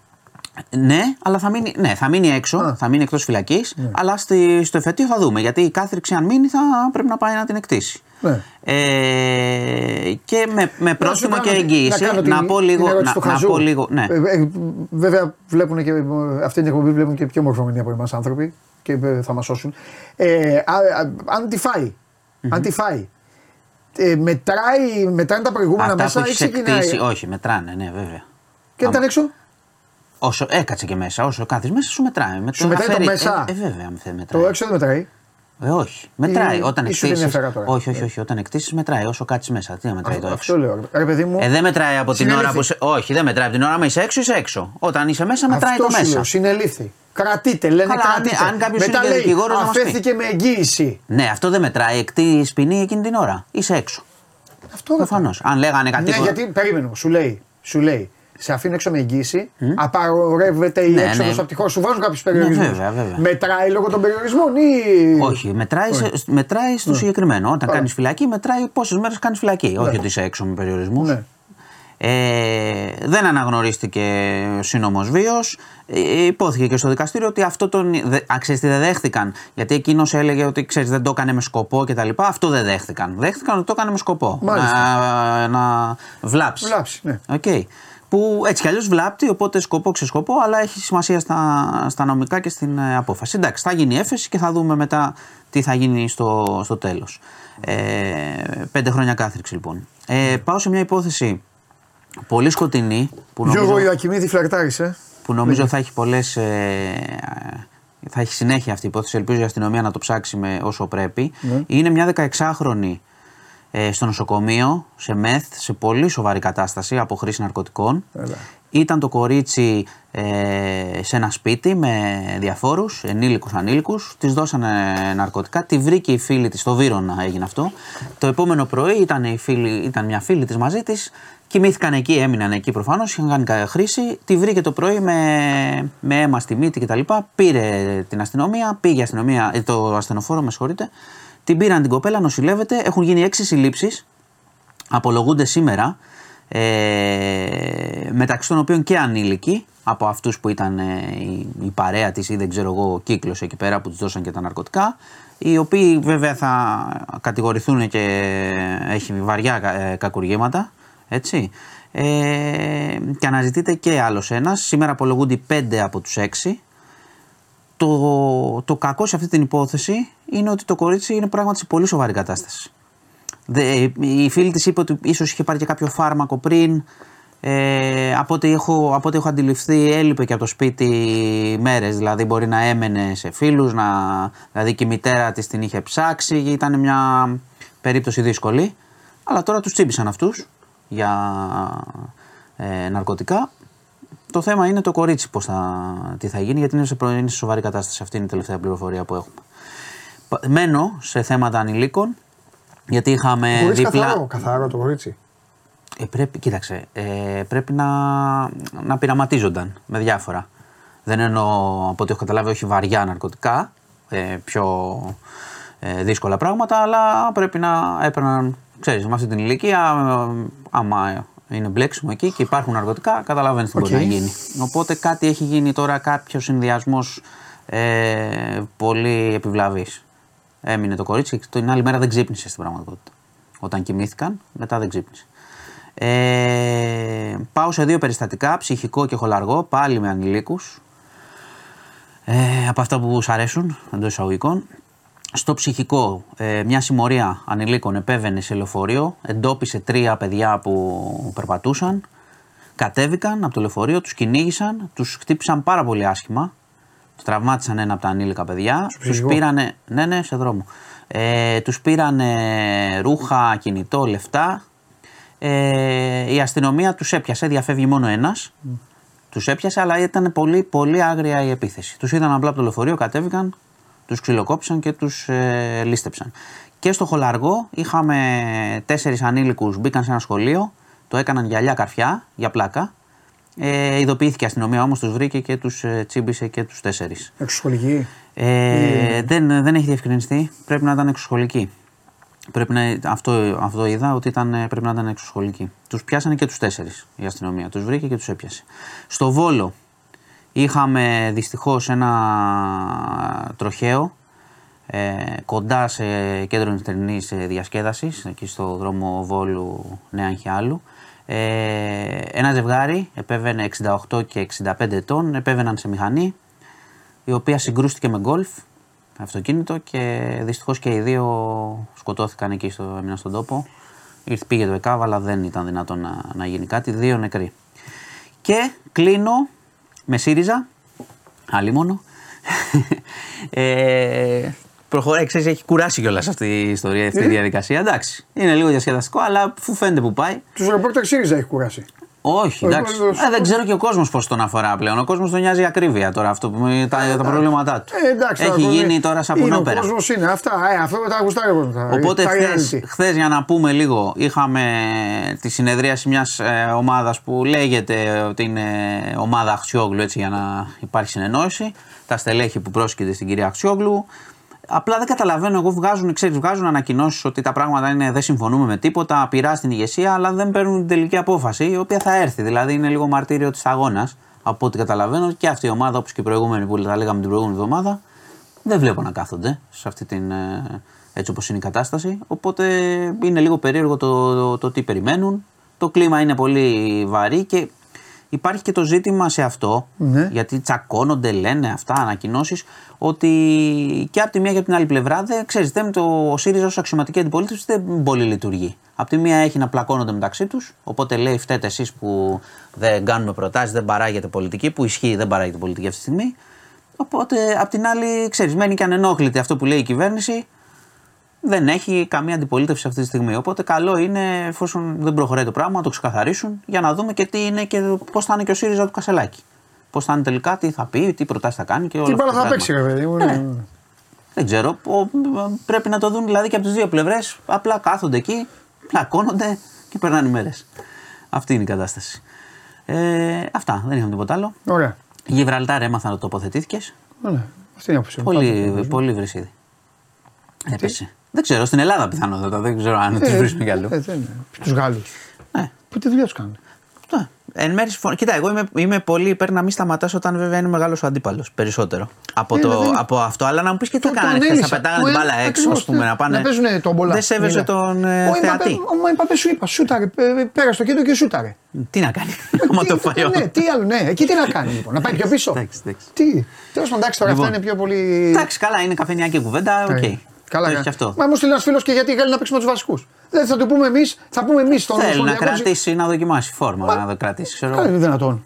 Το λοιπόν. Θέμα ξυσφιό είναι, αν τελειώσει αυτό το πράγμα, να δούμε κανένα ποδόσφαιρο. Ε, τελείωσε. Λοιπόν. Τελείωσε. Τελείωσε. Τώρα τρεις και μισή μήνες ε, πάει full. Άντε, ωραία. Μπάσκετ, εντάξει, θες. Μια χαρά. Ή δεν είδες. Είδα, είδα. Α, είδες. Ε, ε, γιατί να μην το. Τίποτα, ρωτάω, ρε παιδί. Εντάξει, οκ. Λοιπόν. Καλά. Χαιρετώ. Σάββατο πανετολικός. Αμέ. Λοιπόν, πάρτε δύο ανάσεις τώρα για να πάμε και στο μπάσκετ, γιατί ε, έχετε, βγάλει τη, έχετε βγάλει τη μεγάλη είδηση. Θα την πω και στο Καβαλιαράτο να το κάνει πρώτο θέμα αυτό. Εντάξει, πάμε. Κατέβασε το νέο app του Sport είκοσι τέσσερα και διάλεξε τι θα δεις. Με το MySport είκοσι τέσσερα φτιάξε τη δική σου homepage επιλέγοντας ομάδες, αθλητές και διοργανώσεις. Ειδοποιήσεις για ό,τι συμβαίνει για την ομάδα σου. Match Center, Video Highlight, Live εκπομπές και στατιστικά για όλους τους αγώνες. Μόνο αθλητικά και στο κινητό σου με το νέο Sport είκοσι τέσσερα App. Κατέβασέ το!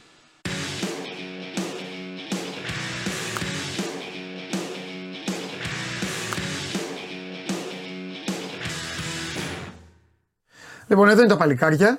Ε, κύριοι, σας ανακοινώνω.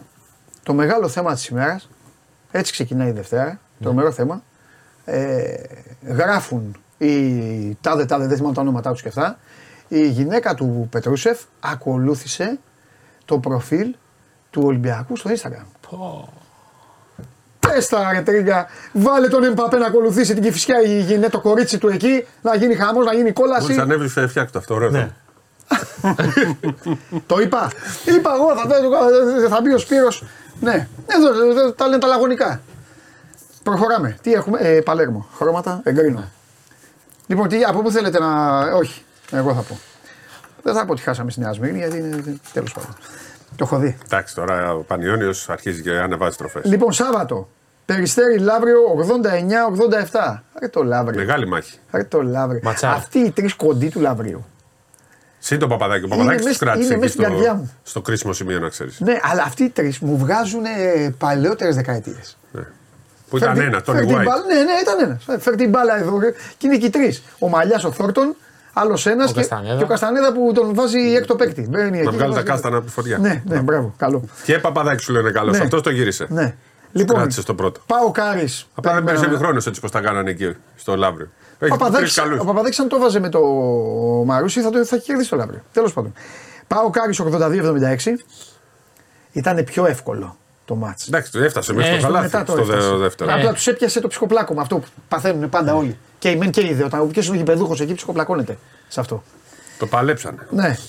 Ε... Ωραίο μάτσο όμως. Δηλαδή ήταν μα, να το δεις. Είχε σουτ νίκης ο Άρης πολλά. Στο τριάντα εννιά κάπου εκεί. Είχε, το... Να περάσει. Ναι. Να μπροστά.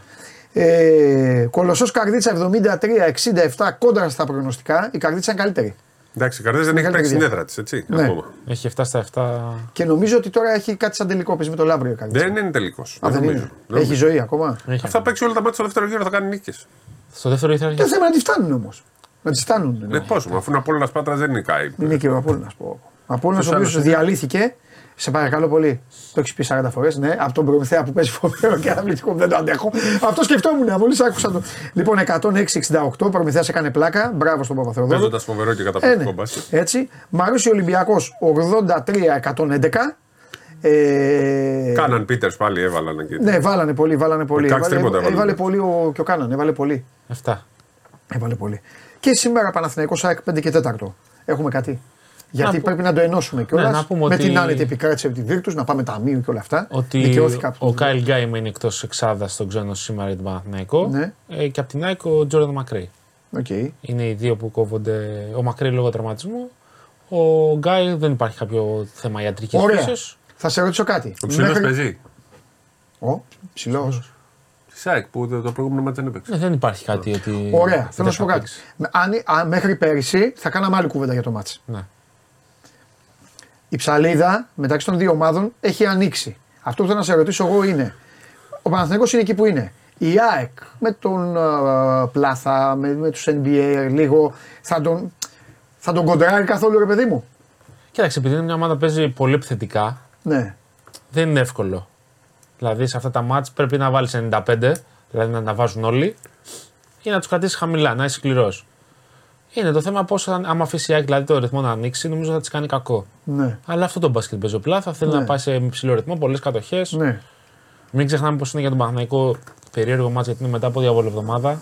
Είδαμε χθες για παράδειγμα τη Ρεάλ να κερδίζει δεκαπέντε πόντους στο ημίχρονο την Μπανταλώνα, την Μπανταλώνα, την Ουνικάχα στο γήπεδό της και να χάνει. Ναι. Πρώτη ήταν μετά από δεκαεννιά ναι. σερινίκες. Ναι.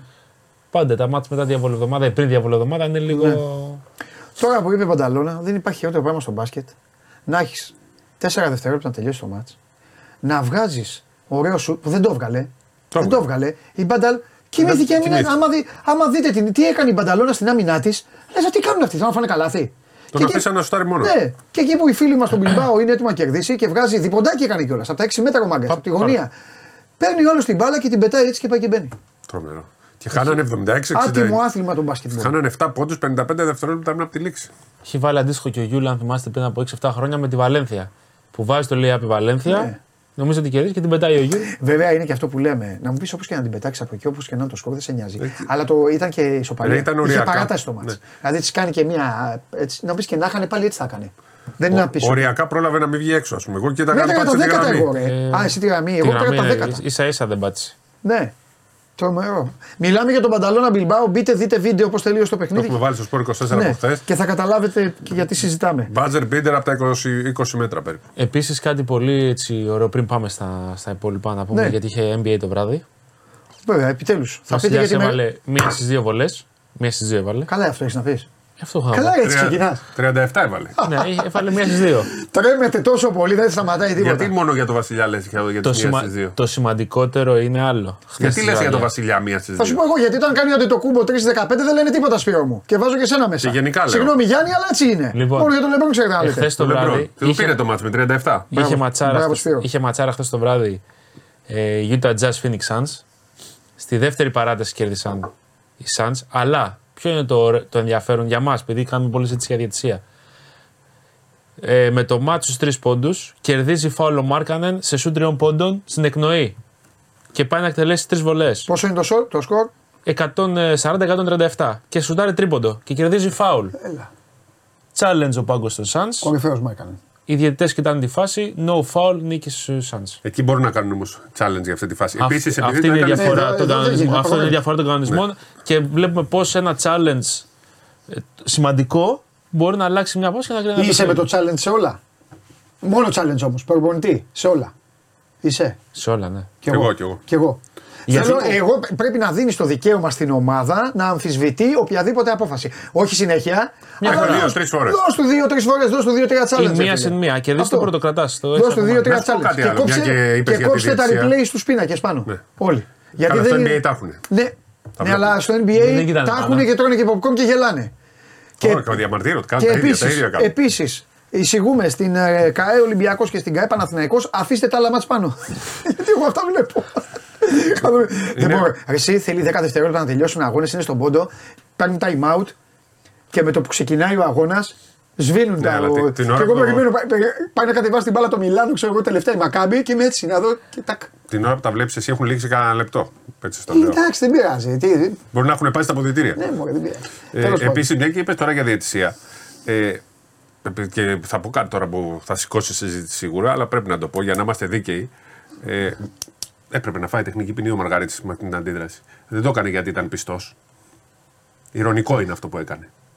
Έτσι και ήταν πολύ, το έκανε και πολύ έντονα. Το λέω αυτό γιατί. Η φάση του ΠΑΟΚ Άρης, επειδή, επειδή έκανε λίγο το σταυρό ναι, του. Ναι, έδωσε... γιατί υπάρχουν πολλοί. Ναι. Δεν, το δεν, δεν, δεν, δεν, δεν έδωσε τεχνική ποινή επειδή έκανε το σταυρό του. Δεν είναι δηλαδή θέμα εκκλησίας. Ναι, καλά, προφανώς. Έχει να κάνει ότι ήταν μια ειρωνική κίνηση διαμαρτυρίας. Ήταν έντονη, έκανε και δέκα βήματα.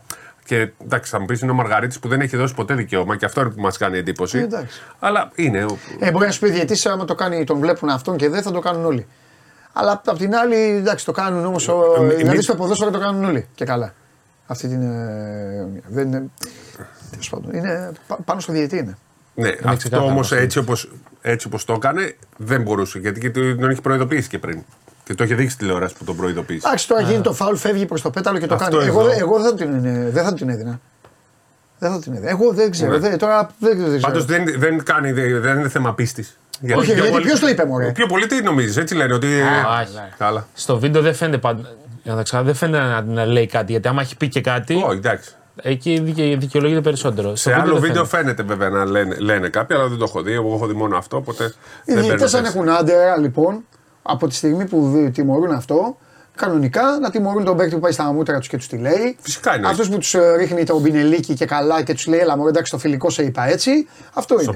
Αν κάνει ο άλλος, έλα, Χριστέ και Παναγία μου, τι έδωσε και αυτά. Εγώ δεν λέω να το φάσκελο, να το χώσει φάσκελο, ρίχτου τι. Πέταξε, διώξτονα. Φα... Γιατί εντάξει, ξεφτυλίζει. Αυτό πάντως με βάση τον κανονισμό είναι τεχνική ποινή. Ενώ άμα κάνει ναι, κάποια κίνηση ηρωνική. Στο ποδόσφαιρο κανονισμό. Είναι άλλο πράγμα. Στο ποδόσφαιρο τους βρίζουν πάλι στους διαιτητές και τους επέτρεπε και τους λένε ότι υπάρχει και δεν ναι, καλά, γιατί δεν το δίνουν. Στο μπάσκετ είναι εντελώς διαφορετική αντιμετώπιση. Ποδόσφαιρο δηλαδή ξέρεις καλά και εσύ έχοντας παίξει. εκατό τοις εκατό έχεις δίκιο. Στο διαιτητή του, του λες και του λες: άμα έχεις δώσει μου, πέταξε με έξω. Και ο άλλος δεν πετάει. Είναι εντάξει, είναι άλλος κόσμος. Ειδικά στα τοπικά. Τα τοπικά που δεν έχει τηλεόραση να πάρει. Εδώ είναι τηλεοπτικό μας. Εντάξει, είναι άλλος κόσμος. Γιατί εντάξει, στα τοπικά υπάρχει και ο φόβος, υπάρχουν πολλά δηλαδή. Αυτό το λέω. Είναι πιο δύσκολο στα τοπικά. Κοίταξε να σου πω κάτι. Μιλάμε μόνο για τον Άρη. Γιατί ο διαιτητής πέρα χατζηλίκη. Μόνο για τον Άρη λέτε εσείς για τη διαιτησία. Και φοβάται γιατί άμα του την πέσουμε εμείς στη θέση του διαιτητή και τον βρίζουμε στο τοπικό. Ο διαιτητής ξέρει ότι ο επαγγελματίας θα τον πετάξει έξω και μετά θα τον αρπάξει η ομάδα του, μπορεί να τον τιμωρήσει. Και δίκιο να έχει. Ή θα πουν οι φίλαθλοι, μα τι βλακεία κάνεις για καβαλιέρα του και αυτά. Στο τοπικό όμως, που ο ένας είναι δικηγόρος, ο άλλος είναι μπετατζής και ο άλλος είναι αυτό, σου λέει διαιτητής, εντάξει, αυτοί με σκοτώσουν κιόλας. Δεν έχουν, δεν τι, η καριέρα τους, θα κοπεί η καριέρα τους. Θα... Δηλαδή δεν είναι. είναι... Άλλο να πας στη Super League για να τον αποβάλεις που παίρνεις και ε, τετραψήφιο ναι, ποσό, ναι, ναι, ναι. Και άλλο να πας για ένα πεντάρικο τώρα να, να χαλάζει τα χαρένια σου. Τέλος πάντων. Πάντως οι διαιτητές του μπάσκετ θέλουν μια επιμόρφωση. Θέλουν γενικά.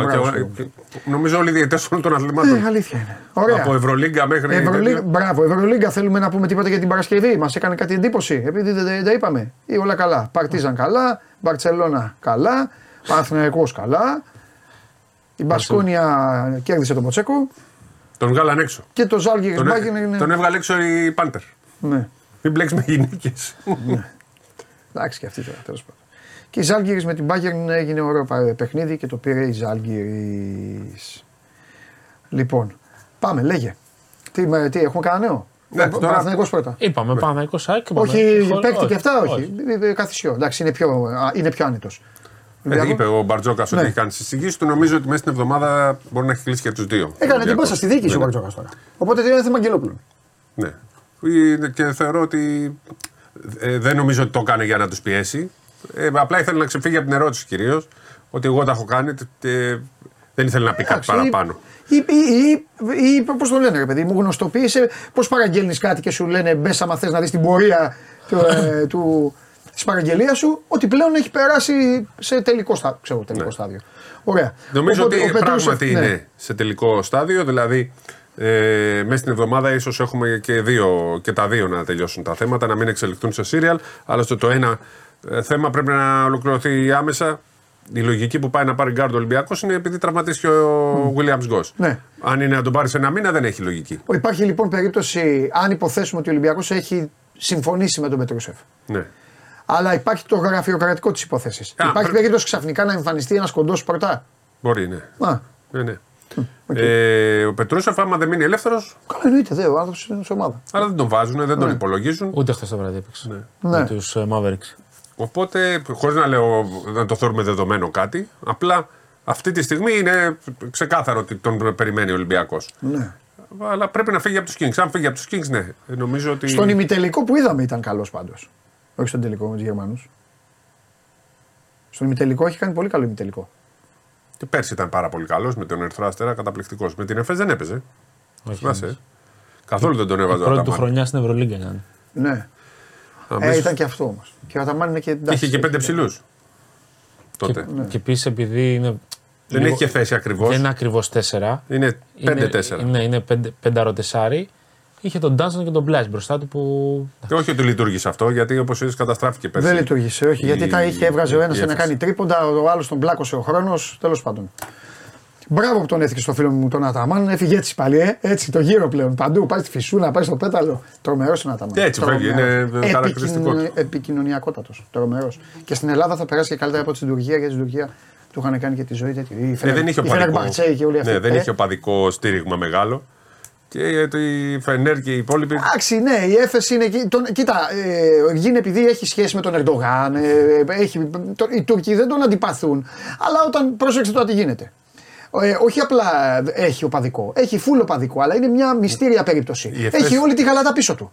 Η Γαλατά τον στέλνει. Το, ναι. το, το όνειρο του Εγκίν κάποια στιγμή είναι να γίνει ο Γαλατάρχης. Άντε να το πω έτσι τώρα. Θα το κόψουν τώρα. Λοιπόν, να γίνει ο Γαλατάρχης. Αυτό θέλει να γίνει. Ναι, δεν θέλει να είναι προπονητής. Θέλει να είναι ο Γαλατάρχης. Έχει λοιπόν. Και γι' αυτό οι Φενερμπαχτσέ τον έχουν άχτη και και και. Ναι, αλλά και η Γαλατά δεν τον στηρίζει, ας πούμε. Σου λέει αφού εντάξει, αντίπαλος. Άρα έχει μόνο αντίπαλους. Μα είναι στην Έφες, στην Έφες που παίζει η μπασκετάρα, αλλά οι φίλαθλοι της είναι, είναι τα, Μαρούσι. Τα γυμνάσια. Όχι, τα γυμνάσια είναι και οι, αυτοί που δουλεύουν Μήρες. Στην πύρα. Αυτή, αυτή είναι η Έφες. Και πηγαίνουν. Μα δεν έπαιζε, όταν έπαιζε με ελληνικές ομάδες η ΕΦΕΣ, έβλεπες μέσα σημαίες της Γαλατά, τύπους με φανέλα Φενέρμπαχτσε, Γαλατά και όλα αυτά. Λοιπόν, και είχε βρεθεί πολλές φορές απέναντι και σε δημοσιογράφους και, και, και. Τώρα έχει έρθει εδώ και τουλάχιστον είναι σε μια μεγάλη ομάδα και έχει απέναντί του μια άλλη μεγάλη ομάδα. Τέλος. Αυτό. Ξεκάθαρα. Και έχει ησυχάσει κιόλας. Και είναι στην Ελλάδα που γουστάρει. Και τον συμπαθούν κι όλοι. Δηλαδή, ακόμα και οι Ολυμπιακοί πριν πάει στο Παναθηναϊκό, ας πούμε, λέγανε τώρα δεν πάνε να εκφραστούν. Αλλά γενικά υπάρχει συμπάθεια μεγάλη. Εννοείται, εννοείται. Δεν έχει ο άνθρωπος. Μα θα μπορούσε να ήταν στον Ολυμπιακό και οι Παναθηναϊκοί θα τον συμπαθούσαν. Δεν έχει τέτοια γκίνη. Συμπάθεια υπάρχει. Μπορεί να το εκφράσουν, ας πούμε. Ε, καλά, εντάξει. Λοιπόν. Αμίντας Πανερυθραϊκός εβδομήντα τέσσερα εξήντα οκτώ. Αδιάφορο. Έτσι. Ελευθερών Πολυμήλωνα ογδόντα δύο εβδομήντα τέσσερα. Πολύ καλή Ελευθερία. Βεβαίως, γιατί έχω πει ότι η Ελευθερία είναι καλή ομάδα. Δεν την έχω δει, αλλά τη, θεωρώ ότι είναι καλή ομάδα. Αυτό είναι οι πληροφορίες μου. Πανιούνιος Νεανική Εστία Μεγαρίδος. Μπράβο στον Λυκογιάννη. Θετικό ξεκίνημα στους φίλους μου στη Νέα Σμήνη. Ήταν ένα απλά ένα άσχημο απόγευμα. Μια παρένθεση. Για την, μπράβο για την Κηφισιά της Elite League. εβδομήντα πέντε πενήντα επτά. Ηρακλής Άντας Βόσμου εξήντα έξι πενήντα πέντε. Επιστρέφει ο Ηρακλής. Ακλάρα, ε. Γιατί βρέθηκε και η λύση, βρήκανε λεφτά, διοίκηση κλπ. Λειτουργεί ναι. πλέον επαγγελματικά πάλι ο Ηρακλής. Οπότε έχοντας και αυτό το καλό ρεκόρ, είναι σε θέση μάχης τώρα. Θα πάρουν την κάνα παίχτη, πιστεύω. Ναι. Λοιπόν, Δόξα Παπάγου ογδόντα τρία εβδομήντα δύο. Ψυχικό Ερμή Σχηματαρίου ογδόντα έξι ενενήντα δύο. Στην ρε, παράταση. Καλό το Σχηματάρι τελικά. τριάντα τρεις πόντους ο εμ βι πι. Έτσι λέγεται. Ο, δεν το έχουμε πει εκατό φορές. Δεν το έχεις πει, δίκιο. Αυτό θα παίξει αλφάνα δηλαδή.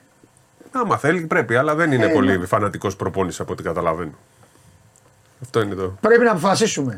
Εγώ ο coach, να ξέρεις, άμα ήταν ένας τέτοιος και μου έλεγε δεν είναι φανατικός, θα του έλεγα, έλα αγόρι μου, τι με νοιάζει. Ο Άιβερσον τα λέγει αυτά. Α, ναι, αυτοί είναι παίκτες. Αυτοί είναι παίκτες. Αυτή είναι. Δέκα ριμπάμ πήρε, πόσα είχε. Και πόνες η καρδιά μου, το είπα στο Σπύρο, δεν ήμασταν μαζί. Πόνες η καρδιά μου όταν είδα το παλικάρι μου Μάικ Τζέιμς να πηγαίνει πάνω στον Ταβάρες, να τρώει την τάπα και μετά έκατσε Έκατσε έτσι. Έκανε η Ρεάλ ευνηδιασμό, έβαλε καλάθι και κάτσε έτσι ο Τζέιμς. Στο στυλ. Το χρώσταγε ο Ταβάρες. Ναι, ναι, ναι. Γιατί θυμάστε που. Πέρυσι. Γκολφάρ. Τρίποντο φάρ. Τρίποντο φάρ. Αδίστακτος, αδίστακτος. Έσπερος Λαμίας, Χαρίλα Οστρικούπης ενενήντα εννιά ογδόντα έξι, παραλίγο κατοστάρα. Τραυματίστηκε και ο ένας παίκτης, ο Τσουμάνης του. Δεύτερος σοβαρός τραυματισμός. Ρίξιχιαστού το παιδί. Έλα ρε. Ποια, ε, του πιανού. Του, του Χαρίλα Οστρικούπη. Μάλιστα. Και Μύκονος, Κόρυβος, Αμαλιάδας, το καταλάβαμε όλοι. Ναι, γιατί έχει κάνει οκτώ post και εφτά φωτογραφίες. ενενήντα ένα εβδομήντα τέσσερα. Λοιπόν, μόνο η πρώτη πάλι Μύκονος με έξι δύο και εφτά ομάδες με πέντε τρία. Αν κέρδιζε ο, αν κέρδιζε ο Κόρυβος, θα ήταν οκτώ ομάδες με πέντε τρία. Και το έχουν φτιάξει καλά. Ένα play-in και τέτοια. Ναι, ναι. Και μετά play-off. Δεν ξέρεις δηλαδή. Και final four. Κουβαλάνε, να σου πω κάτι. Κουβαλάνε αποτελέσματα. Ναι, ναι, ναι. Στα αλλά στα άκου, άκου τώρα όμως. Γενική μπάσκετ είναι αυτό. Δώσε μου. Δεν κουβαλάτε αποτελέσματα. Δώσε μου λίγο. Εντάξει, έλα, κατηγορούμε να απολογήσω. απολογήσω. Ναι. Ναι, ναι, ναι. Πλέον αν είναι ένα ένα, ναι, είναι στις τρεις νίκες. Αν όμως είσαι δύο μηδέν, είναι στις τέσσερις νίκες. Για να παίξεις και play-off. Μ' αρέσει. Δόθηκε και εκεί η λύση. Δόθηκε. Καλό είναι. Έστω λίγο να παίξουν. Θα μου πεις ο άλλος, ρε φίλε, τον έχω δύο φορές. Ε, ναι, αλλά τότε να μην γίνεται play-off. Ε, ναι. Δηλαδή η Elite League μπορεί να τελειώσει τον Αύγουστο. Όχι, εντάξει, τον Ιούνιο. Έχουν πέντε αγωνιστικές εμπόλυμες, οπότε θα τελειώσουν. Και Final Four με στόχο τι? Τις δύο θέσεις. Δύο θέσεις που ανεβαίνουν. Και άκου πώς παίζουν. Και πώς πάνε, ένα τέσσερα. Ο ένα δύο με τον τρία τέσσερα. Ο νικητής του ένα δύο. Και με τον τρία τέσσερα θα παίζανε. Ο ένα δύο. ένα δύο είναι το ένα ζευγάρι. Και τρία τέσσερα το άλλο. Τι λέτε? Ναι. Α, αλλά ο, ο ηττημένος του ένα δύο έχει δεύτερη ευκαιρία. Ο ηττημένος του ένα δύο παίζει με τον νικητή του τρία τέσσερα. Δηλαδή ο ένα δύο έχουν δίνεις πολύ μεγάλη. Δίνεις ελπίδα και στον τρία τέσσερα. Ναι, αλλά, αλλά, αλλά και στον δύο, το ένα δύο τους δίνεις πλεονέκτημα. Ένα plan B. Ναι, δηλαδή έχουν δύο αγώνες να κερδίσουν αυτοί. Γιατί ο Πορτός άμα χάσει, φίλε. Είναι άδικο. Αυτό που έγινε πέρσι. Πέρσι έχασε το ψυχικό που ήταν πρώτο και πήγε χαμένη. Πέστα, γι' αυτό κοπήκαν τα πόδια και η ψυχολογία. Ακριβώς. Φαίνεται. Κάτι, η ψυχολογία. Το, η ψυχολογία. Το ψυχικό πρόπερση ανέβηκε και δεν μπόρεσε να παίξει. Ναι. Προς τιμήν τους είπαν δεν μπορούμε να τα απεξέλθουμε, ναι, δεν κατεβαίνουμε. Τις έχεις βρει αυτές τις ομάδες και πέρσι. Και πέρσι πήγε Final Four. Βέβαια. Τι άλλο να κάνει. Όχι, έχουν αγρέψει τα πράγματα. Γίνει και ξυλοδαρμός, όπως είπε ο καταστροφέας στο ψυχικό. Ναι, παιδάκια. Βέβαια. Κάποτε άμα σου λέγανε ξύλο στην Κηφισιά και στο ψυχικό. Έπεφτε πολύ ξύλο στην Κηφισιά, συγγνώμη. Συγγνώμη, στον τροχονό μου, όταν με φάγανε μετά. Όχι, γιατί πηγαίναμε εμείς εκδρομές από όλη την Ελλάδα. Όχι, μπράβο, δεν έπεφτε. Ρίχνανε. Αυτή είναι, αλλά κρατιέμαι να μην το πω. Τέλος πάντων. Δεν θυμάσαι που πηγαίναμε εκδρομή? Πώς δεν θυμάμαι, εγώ μια χαρά θυμάμαι. Λοιπόν, τι άλλο έχουμε στο μαγικό κόσμο? Τίποτα. Της Elite. Lakers τρομερή. Γράφουν ιστορία και συνεχίζουμε. Kings νίκησαν, συνεχόμενες νίκες. εφτά πόντους, τους τελευταίους εφτά. Στο τέλος, garbage time έπαιξε. Έπαιξε στην αρχή, τέσσερα λεπτά ρε μεγάλε, εσύ τα γράψες. Η καραμούζα. Η καραμούζα. Αυτός, αυτός απλά βάζει, ρίχνει καραμούζα τώρα. Καταλαβαίνεις. Η μία καραμούζα γράφει, αυτός έχει τη ρίχνει. Εντάξει, εντάξει, περνάει καλά το θέμα. Τον έχουν να τον υπολογίζουν. Ε, ε, θέλω να μας εξηγήσετε κάτι, γιατί το προσπέρασα. Πάντα διαβάζω κιόλα. Κάτι που λέει για trade και αυτά είναι κάτι, ή ο Χάρης. Ε, κάτι για το Σάσα διάβασα. Όχι. Το όχι, διάβασα. Στο Sport είκοσι τέσσερα. Ναι, κάτι για του Χάρη ήταν. Του Χάρη ήταν, μπορεί να ήταν κι αλλού. Αλλά όχι σαν, δικό, όχι σαν uh, του site. Γράφτηκε ρε παιδάκι μου, θα γίνει ένα trade που μπορεί να επηρεάσει. Ναι, κάτι για μια Αμερικανιά. Δεν έγραψε ο Χάρης τίποτα. Εντάξει, οκ. Okay. Μα δεν έγραψε ο Χάρης, δεν υπάρχει trade. Yeah, yeah. Yes. Ο Χάρης είναι και ήρεμος μέχρι τώρα με το Milwaukee. Φοβάται φαίνεται. Ή φοβάται, φοβάται, ή, φοβάται ή δεν αντέχει το Lillard τριάντα πέντε. Ναι, αυτό, το οποίο έχει πολύ αυτό. Πλάκα. Όχι, ότι βάλει τριάντα πέντε. Έχει πλάκα αυτό. Δεν του φοβάται το Lillard και δεν του άρεσε που έφυγε ο Holiday. Α, μάλιστα. Εντάξει. Οπότε αν αποτύχει το Milwaukee, ο Χάρης θα τα ρίξει στο Lillard. Αυτό είναι. Τόσο απλά. Μάλιστα. Λοιπόν, αυτά το μαγικό κόσμο του μπάσκετ και αύριο θα έχουμε περισσότερα, γιατί το μπάσκετ όπως καταλαβαίνετε και καίει και τσουρουφλίζει και έρχονται και παίκτες. Έτσι που λέτε με το φίλο μου τον Αταμάν. Τρομερός. Τρομερός ο Γκιν. Τρομερός. Καταπληκτικός άνθρωπος. Καταπληκτικός άνθρωπος. Δεν έχω να πω τίποτε άλλο. Πάμε. Εσύ είσαι. Εγώ είμαι. Όχι, εσύ είσαι. Όπω νόμιζα ότι θα λέγαμε. Α, πάμε, άκουσα και μπήκα εγώ. Καλά έκανες. Είδα φως και μπήκα. Καλά έκανες, αγόρι μου. Καλά έκανες. Τι γίνεται, όλα καλά. Καλά. Τώρα περάσαμε ένα ωραίο είκοσι λεπτό πόσο ήταν με τον μπάσκετ. Πολύ ωραίο είκοσι λεπτό. Έλα, εσύ τώρα να μας πεις. Εδώ τα γνωστά. Ναι. Ξέρεις ότι ο, Πογε... ο Πογεδά κάτσε στον πάγκο της εθνικής ομάδας με τη Γαλλία. Ε? Τιμωρήθηκε. Είναι τιμωρημένος. Έχει φάει κόκκινη με τους Ολλανδούς. Το είχα ξεχάσει. Ναι. Εντελώς. Πρόβα, τζενεράλε. Του βοηθούσε να πλέον, ποιος θα κάτσει. Α, μπραβο, το Ταρίκο θα κάτσει, γιατί δεν είναι στην εθνική μας ομάδα. Θα σηκωθεί ένας παίκτης, τι έγινε. Ο Ζεράρ Νους θα κάτσει. Παλιός βοηθός του Φανσί που τον φέραμε το Φεβρουάριο. δεκατέσσερα βάλανε στο Γιβραλτάρ. Και δύο να φάμε. Καλά είμαστε. Θα λέμε, άμα πρώτα απ' όλα δεν χάσουμε, θα λέμε ότι είμαστε παγκόσμιοι πρωταθλητές. Εύκολα. Αυτό. Εύκολα. Να πούμε yeah, ότι yeah. κλήθηκαν στην εθνική ομάδα ο Ζέκα με τον Τζιγκάρα για την αποστολή με τη Γαλλία, διότι εκτός είναι οι τιμωρημένοι Κουρμπέλης, Μάνταλος, Τσιμίκας. Ο Τσιμίκας προστατεύεται γιατί έχει δύο κάρτες, οπότε δεν τον θέλει, μην γίνει κανένα κακό και δεν παίξει το Μάρτιο. Ο Μπάλντοκ θα αποφορτιστεί γιατί είναι τραυματίας. Και αποδεσμεύτηκαν, αποδεσμεύτηκαν όλοι αυτοί λοιπόν για να μην ε, κουράζονται τζάμπα. Σήμερα. Το είπε ο Σάββας, παιδιά, ότι θα γίνει Σάββατο το μάτσο του ΠΑΟΚ. Ναι. Τι το στέλνετε τώρα. Το είπε ο Σάββας. Να μάθουμε και τι ώρα είναι, γιατί έχουμε ε, την εκδρομή στη Βιτίνα, αλλά πλέον, πλέον πρέπει να δω και στρατηγό. Γιατί είχε μόνο ένα μάτς, το Ολυμπιακός Πανετολικός για Σάββατο. Ακριβώς. Πρέπει να δούμε τι ώρα θα το βάλουν αυτό το παιχνίδι. Κύριε Χατζημάνου, ναι, για πες τώρα. Και θα περιμένουμε. Ναι. Να πούμε πως σήμερα είναι το μεγάλο παιχνίδι Σλοβενία-Καζακστάν, Παντελή, δέκα παρά τέταρτο. δεκαεννιά βαθμούς στη Σλοβενία, δεκαοκτώ το Καζακστάν. Με τα τωρινά δεδομένα, το Καζακστάν είναι ο αντίπαλός μας για, το... για τα play-off του Nations League. Αν κερδίσει. Αν κερδίσει, παίρνει το εισιτήριο. Αυτό σου λέω. Τις δεύτερες θέσεις. Και μετά. Και εκεί μπαίνει σφήνα το Λουξεμβούργο. Το οποίο Λουξεμβούργο χθες με δέκα παίκτες κέρδισε μέσα στο Λιχτενστάιν. Λοιπόν, άρα για... λέει καλό το Λουξεμβούργο. Είναι το Λουξεμβούργο. Λέμε. Αν το Καζακστάν καταφέρει να κάνει την ανατροπή και περάσει. Τότε η Σλοβενία πάει για δύο αποτελέσματα. Η Σλοβενία θέλει ισοπαλία, η νική και καθάρισε. Okay. Πάει Euro. Αλλιώς, αν κάνει το Καζακστάν την έκπληξη, γιατί η έκπληξη θα θεωρηθεί και πάρει απευθείας στο εισιτήριο, εμείς παίζουμε με το Λουξεμβούργο. Εάν γίνει και εκεί καμιά στραβή, υπάρχουν και άλλες επιλαχούσεις που είναι το Αζερμπαϊτζάν και το Κόσοβο. Άλλα σενάρια αυτά βέβαια. Okay. Θα τα δούμε όμως. Ναι. Να πούμε ότι. Είδα χθες στη Γεωργία λίγο, εκεί στα, Γύρω, στα λεπτό προς λεπτό και αυτά. Είναι καλή ομάδα. Ε, είχα γράψει κάποια δεν στιγμή... έχει να κάνει που έχασα από τους Ισπανούς. Είχα γράψει κάποια στιγμή στο κόντρα ένα αφιερώμα για τους Γεωργιανούς παίκτες που έρχονται. Τότε που γινόταν με τον Κουαρατσχέλη αμάχη.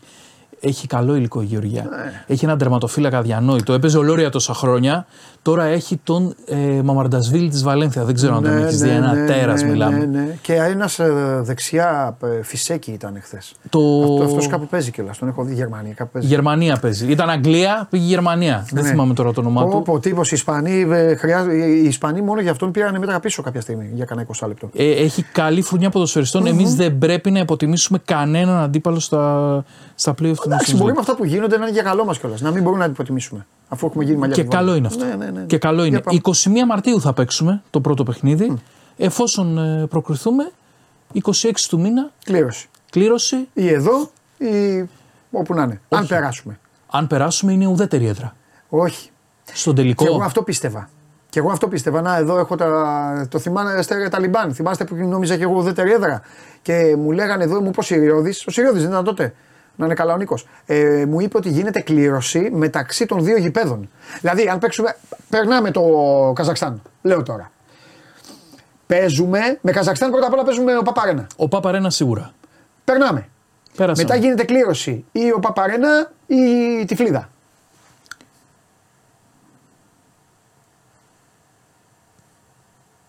Ό,τι μου λένε σου λέω. Για να δούμε ποιος θα δικαιωθεί. είκοσι έξι του μήνα θα γίνει αυτό. Όχι κλήρωση, το παιχνίδι. Ε, Παντελή τελείωσε τώρα. Αυτό που λέω. Ναι, αυτό που είναι. Αυτό είναι. Ή στο σπίτι μας ή στο σπίτι τους με κλήρωση. Ή κάπου αλλού. Χωρίς το κάπου αλλού. Ναι. Μάλλον, άντε. Πώς λέει το τραγούδι, χωρίς το κάπου αλλού. Ή εδώ ή εκεί. Τι έπαθες, Μάνα. Όχι, έρχονται, περιμένω να μου δώσουν κάτι. Λέω, εδώ είναι το τηλέφωνο πάνω. Δεν το ξέρω... το και έχεις κανένα τοστάκι εδώ. Δεν ξέρω αν θα προλάβουμε στην εκπομπή να μου το δώσουν. Περιμένω. Θα ξαναμπω μετά, άμα τύχει. Αυτά Παντελή, μπαίνουμε στην τελική ευθεία πλέον. Τελείωσαν τα, τα προκριματικά φυλάκια. Θα παίξουμε σήμερα, αύριο να βγει η υποχρέωση. Ε, αύριο θα χθείς εσύ ο Καλονάς, θα πρέπει να. Αύριο θα σου φέρω Καλονά. Ε, βέβαια, να ανακοινώσετε την ομάδα. Ε, αύριο θα σου φέρω Καλονά. Εισιτήρια. Sold out. Πω. Αλλά θα είναι το, το κάτω διάζωμα θα είναι κλειστό αυτή τη φορά, όχι το πέταλο από ό,τι ενημερωθήκαμε. Θα έχει πάλι κλειστό διάζωμα. Πώς ήταν με, το, με τους Ολλανδούς. Ποιο θα είναι κλειστό. Πιο κάτω. Ε, το μεσαίο. Το, νομίζω το μεσαίο θα αυτό είναι. Αυτό που δείχνει τηλεόραση. Όχι. Ε, για τα ε, τηλεόραση από το, αυτό το κομμάτι. Απέναντι από, το, από αυτό που δείχνει τηλεόραση. Απέναντι από την τηλεόραση τα επίσημα, ρε. Έχει και δύο κομμάτια από εδώ. Το δεξιά-αριστερά. Το δεξιά-αριστερά. Γιατί? Ξέρω εγώ. Ε, κάτι πρέπει να είναι κλειστό για λόγους ασφαλείας. Παιδί μου, παίζει Ελλάδα-Γαλλία. Ναι. Δύο χώρες που είναι, έχουν και εξαιρετικές σχέσεις. Άντε να τα πάρω όλα. Σου λέει η UEFA ότι πρέπει να υπάρχει ουδέτερη ζώνη. Πρέπει να υπάρχει μια ουδέτερη ζώνη. Τρέχα γύρω. Και αφήσαμε εκεί που θα πουλάγανε εισιτήρια, θα κολομάγανε. Νομίζω εκεί θα γίνει τώρα το. Και το δεν, δεν μπορεί να αφήσουν μια γωνία. Ε, μία από τις δύο γωνίες θα είναι. Αφού φάτσα είναι τα επίσημα, μετά είναι μία από τις δύο γωνίες. Όχι, εσύ λες μεγάλες περιοχές μου είπες θα είναι άδειες.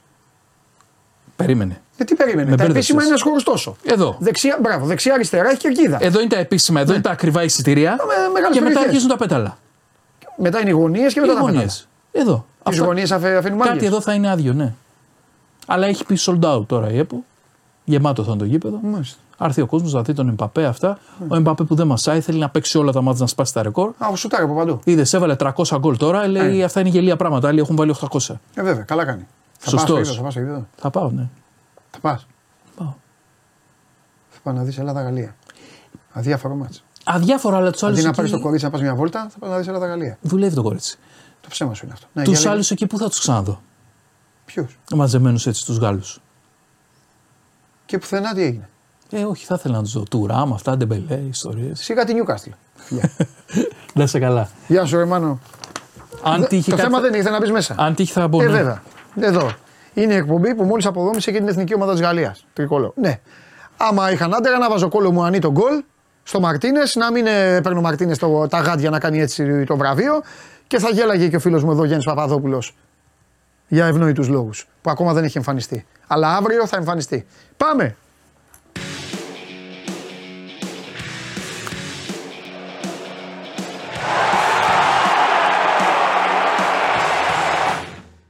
Ε, βέβαια με πήγε τα μία ο Εγκίν. Πίστεψα όμως. Δι, πίστεψα. Από πριν, πίστεψα. Βέβαια. Στηρίζω το φίλο μου. Λοιπόν, για πάμε. Έλα, Δημήτρη. Καλή εβδομάδα, Παντελή. Επίσης, Δημήτρη μου, πώς ήταν, τι, τι έκανε ο Ολυμπιακός το τρίμερο. Εντάξει, προπονήσεις. Όχι, όχι, όχι. Οι παίκτες είχαν ε, τριήμερο ρεπό. Oh, τριμεράκι, ναι. Κάποιοι πήγανε Ρώμη. Οκ. Okay. Κάποιοι άλλοι... Τι, κάποιος πήγε. Αφού πήγε ποιος. Ρώμη, Ρώμη πήγε ο Σκάρπα, ah. Καρβάλιο. Α, ah. πήγανε ε, Ρώμη. Νο, ναι. Νομίζω Έσε, ναι. ναι. Ο Ποντε, Ποντένσε πήγε Αίγυπτο, okay. το Κάιρο. Ψαγμένος, ναι. Ναι. Ε, ο Ελαραμπή πήγε Ντουμπάι. Μάλιστα. Πήγαν να ξεφύγουν λίγο τα παιδιά. Ναι. Το θέμα είναι να έχουν. Επέστρεψαν σήμερα συγκεντρωμένοι. Ναι. Γιατί το θέμα είναι να μην ξεφεύγουν όμως το μάτς. Υποχρεώ... Ναι, ναι. ναι. Υποχρεώσεις είναι. Ή να ξεφεύγουν από τους αντιπάλους τους τέλος πάντων. Ωραία. Ναι. Έχουμε τίποτα. Πρώτα απ' όλα να, να σε πάω σε αυτά τα μέρη, στα, μέρη, στα ειδησιογραφικά. Υπάρχει κάτι. Έχει αρκετά πράγματα. Ωραία. Πες μου κάτι λοιπόν να ξεκινήσουμε από αυτό που είπε και ο Κώστας στον Ολυμπιακό. Τι γνωρίζουν για την ημερομηνία του κυπέλου και τι θέλουν, τι θα, τι θα ήθελαν να γίνει. Ναι, στον Ολυμπιακό αυτό που λένε είναι ότι δεν μπορεί να γίνει το παιχνίδι στις πέντε Δεκεμβρίου. Ναι, ναι, και το Παναθηναϊκός το λέει αυτό. Ναι, λόγω Ευρώπης. Παίζουν Ευρώπη, ναι. ναι παίζει με τη Φράιμπουργκ εκτός. Ναι. Παίζει την Κυριακή με τον Βόλο εκτός. Δηλαδή δύο ταξίδια. Και μετά Τρίτη. Είναι το παιχνίδι με τον Παναθηναϊκό. Ε. Δεν μπορεί να γίνει μέσα σαράντα οκτώ ώρες ε, παιχνίδι, ενώ υπάρχουν, ε, υπάρχει ημερομηνία να γίνει Τετάρτη, να γίνει Πέμπτη. Θα μου πεις τώρα υπάρχει ε, η πορεία με το, για τον Γρηγορόπουλο και το, ε, η επίσκεψη του Ερντογάν. Ναι. Αλλά ναι. το θέμα είναι ότι εδώ θα γίνει ένα παιχνίδι που θα είναι οπαδί της μίας ομάδας. Δηλαδή δεν γίνεται ναι. και οπαδί. Δεν είναι και... Αν δεν μπορεί να διασφαλίσει η αστυνομία ότι μπορεί να γίνει ένας αγώνας. Ναι, συμφωνώ εγώ. Εγώ συμφωνώ, ε, συμφωνώ με τις ομάδες. Πρέπει να γίνει το μάτς αυτό. Αυτά τώρα είναι άλλα λόγια να αγαπιόμαστε. Και ειδικά σε, μια, σε ένα θεσμό ο οποίος έχει γελιοποιηθεί τα τελευταία χρόνια. Ναι, εντάξει, εδώ δεν ξέρεις πού θα γίνει ο τελικός, δεν ξέρεις πότε γίνεται ναι. τα υπόλοιπα παιχνίδια. Υπήρχαν, υπήρχαν, πρέπει να πω εδώ, Παντελή, καινή ημερομηνία. Υπήρχε ε, τις προηγούμενες εβδομάδες. για να διεξαχθούν αυτό το, το πρώτο παιχνίδι, αλλά πήγανε πιο πίσω. Τώρα έχει στριμώξει το καλεντάρι, ε, επειδή η ρεβάνς είναι και τον ε, Ιανουάριο, αλλά δεν, δεν μπορούν να γίνονται έτσι όλα τα, τα παιχνίδια. Κάποιος πρέπει να βρεθεί μια λύση ώστε να μπορούν να διευκολύνονται και λίγο και οι ομάδες. Ναι. Παίζουν στην Ευρώπη, έχουν παιχνίδια εκτός έδρας στο πρωτάθλημα. Ε, πώς θα γίνει, δηλαδή τους βάζεις τους παίχτες να παίζουν κάθε σαράντα οκτώ ώρες. Εντάξει, είναι εξωφρενωτικό λίγο το, ναι. το πράγμα. Ενώ υπήρχαν ημερομηνίες τώρα, θα το δούμε. Θα δούμε πώς θα γίνει. Πιστεύουν, πιστεύουν ότι μπορεί να γίνει στις έξι Δεκεμβρίου. Τώρα, αν θα το ορίσει η ΕΠΟ ή τι θα γίνει, θα περιμένουμε να το δούμε τις επόμενες ημέρες. Πολύ ωραία. Πολύ ωραία. Αυτό είναι το ένα κομμάτι. Ε, το δεύτερο έχει να κάνει με την προετοιμασία που ξεκινάει σήμερα του Ολυμπιακού με τον Πανετολικό. Ε, πρέπει να πούμε ότι ο Γιόβετιτς ε, και ο Μπιανκόν, ε, όπως όλα δείχνουν, θα είναι στην ενδεκάδα. Ο Γιόβετιτς, να το εξηγήσω, γιατί έβαλε και ε, γκολ και είχε και δύο ασίστα δύο τελευταία παιχνίδια της, ε, του Μαυροβουνίου. Μάλιστα έχει πετύχει τρία γκολ και τέσσερις ασίστ στα τελευταία έξι παιχνίδια με την εθνική ομάδα. Δηλαδή σε κάθε αγώνα έχει είτε γκολ είτε, ε, είτε ασίστ.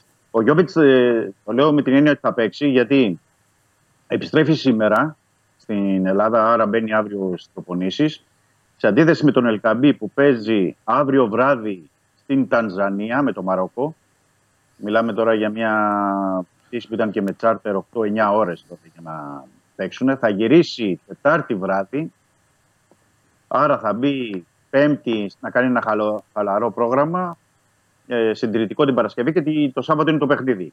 Άρα θεωρώ ότι θα είναι και πιο ξεκούραστο ο Γιόβιτς, είναι και σε καλύτερη κατάσταση και θεωρώ ότι θα είναι αυτό στην κορυφή της επίθεσης. Όσο για τον Μπιανκόν, να το εξηγήσω και αυτό, ε, θα είναι στην δεκάδα μαζί με τον Ντόι, γιατί είναι τιμωρημένος ο Ρέτσος είναι, και είναι τραυματίες ο Φρέιρε και ο Πορόζο. Ο Πορόζο κουβαλάει ακόμα, είχε παίξει και στο τελευταίο παιχνίδι, κουβαλάει ένα χτύπημα που είχε σε μια σύγκρουση στο μάτς με τη West Ham. Άρα υπάρχουν αυτοί οι δύο, ο Ντόι με τον Μπιανκόν. Άρα θα έχουμε τον ντεπούντο του Μπιανκόν και την χρησιμοποίηση από την αρχή του αγώνα του, του Γιόβετιτς. Ε, επίσης, μέσα στο Σαββατοκύριακο, έτσι, επειδή ήταν και η ειδησιογραφία πολύ ε, χαμηλή, πολύ έτσι, θα έλεγα, δεν υπήρχαν αρκετά πράγματα σε ό,τι αφορά εξωγηπαιδικά. Ήρθε αυτό, προέκυψε αυτό με την Ρίο Άβε και τον Βαγγέλη Μαρινάκη. Ναι. Θα το εξηγήσουμε έτσι λίγο και στους... Να το εξηγήσουμε, ναι, βέβαια. Ναι, μας παρακολουθούν. Mm-hmm. Ε, χθες πραγματοποιήθηκε η Γενική Συνέλευση των Μετόχων της Ρίο Άβε στην Πορτογαλία. Ήταν προγραμματισμένη για χθες το, το πρωί. Εκεί η πρόεδρος της Ρίο Άβε, Ε, η Αλεξανδρίνα Κρούς, ε, ανέλησε μέσα στη Γενική Συνέλευση το πλάνο του Βαγγέλη Μαρινάκη για την ε, επένδυση που θέλει να κάνει στη Ρίο Άβε. Οπότε τα δημοσιεύματα ευσταθούσαν τα πορτογαλικά. Ναι, ναι. Και να κάνει και αυτή την ανάλυση και να πει ναι. αυτά που είπε. Είναι η Γενική Συνέλευση Μετόχων, okay. είναι επίσημο το πράγμα. Ωραία. Κάτι. Για πες μου λοιπόν, και τι πλάνο είναι λοιπόν, αυτό, τι έλεγε. Και, το πλάνο είναι ότι ο, που ανέλησε ότι ο Βαγγέλης Μαρινάκης βάζει σε πρώτη φάση είκοσι κόμμα πέντε εκατομμύρια ευρώ μέχρι τον Ιούνιο του είκοσι είκοσι τέσσερα. Ε, μέχρι την... δηλαδή σε... Μέχρι τον Ιούνιο. Μέχρι τον Ιούνιο. Ναι, ναι, ναι. ναι, ναι, ναι. Ιούνιο. Αυτά τα είκοσι κόμμα πέντε εκατομμύρια ευρώ πηγαίνουν για εξόφληση χρεών, που έχει αυτή τη στιγμή η Ρίο Άβε, δεκατρία εκατομμύρια είναι το άνοιγμά της, μισθούς, συμβόλαια παικτών, οτιδήποτε μέχρι το τέλος της σεζόν, για μεταγραφές τον Ιανουάριο, όπως εξήγησε, και για υποδομές στο, στο γήπεδο. Παίρνει τη Ρίο Άβε δηλαδή, Δημήτρη. Ε, ε, σύμφωνα, με, ναι, σύμφωνα με όσα... Γιατί δεν είναι λίγα λεφτά, είκοσι κόμμα πέντε. Όχι, όχι. Και στη Ρίο Άβε ε, παίρνει το ογδόντα τοις εκατό των ε, μετοχών. Ε, εντάξει, ε, παίρνει την ομάδα. Εντάξει, ογδόντα τοις εκατό παίρνει την ομάδα. Ναι, ναι, ναι.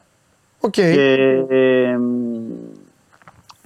εγκρίθηκε η είσοδος του αυτή τη στιγμή, δηλαδή Α. περνάει πρώτα μια έγκριση από τη Γενική Συνέλευση. Έτσι πρέπει, ναι. Αποδέχτηκε, από, ψήφισαν γύρω στους εξακόσιους, ήταν πεντακόσιοι πενήντα πέντε ψήφους υπέρ, οπότε ε, εγκρίθηκε. Άρα από, το επόμενο στάδιο είναι να πέσουν υπογραφές, γιατί αυτή τη στιγμή δεν υπάρχουν υπογραφές, μάλιστα, για μάλιστα. την μεταβίβαση των μετοχών, και να μπουν και τα πρώτα χρήματα για να μπορεί να, να προχωρήσει η διαδικασία.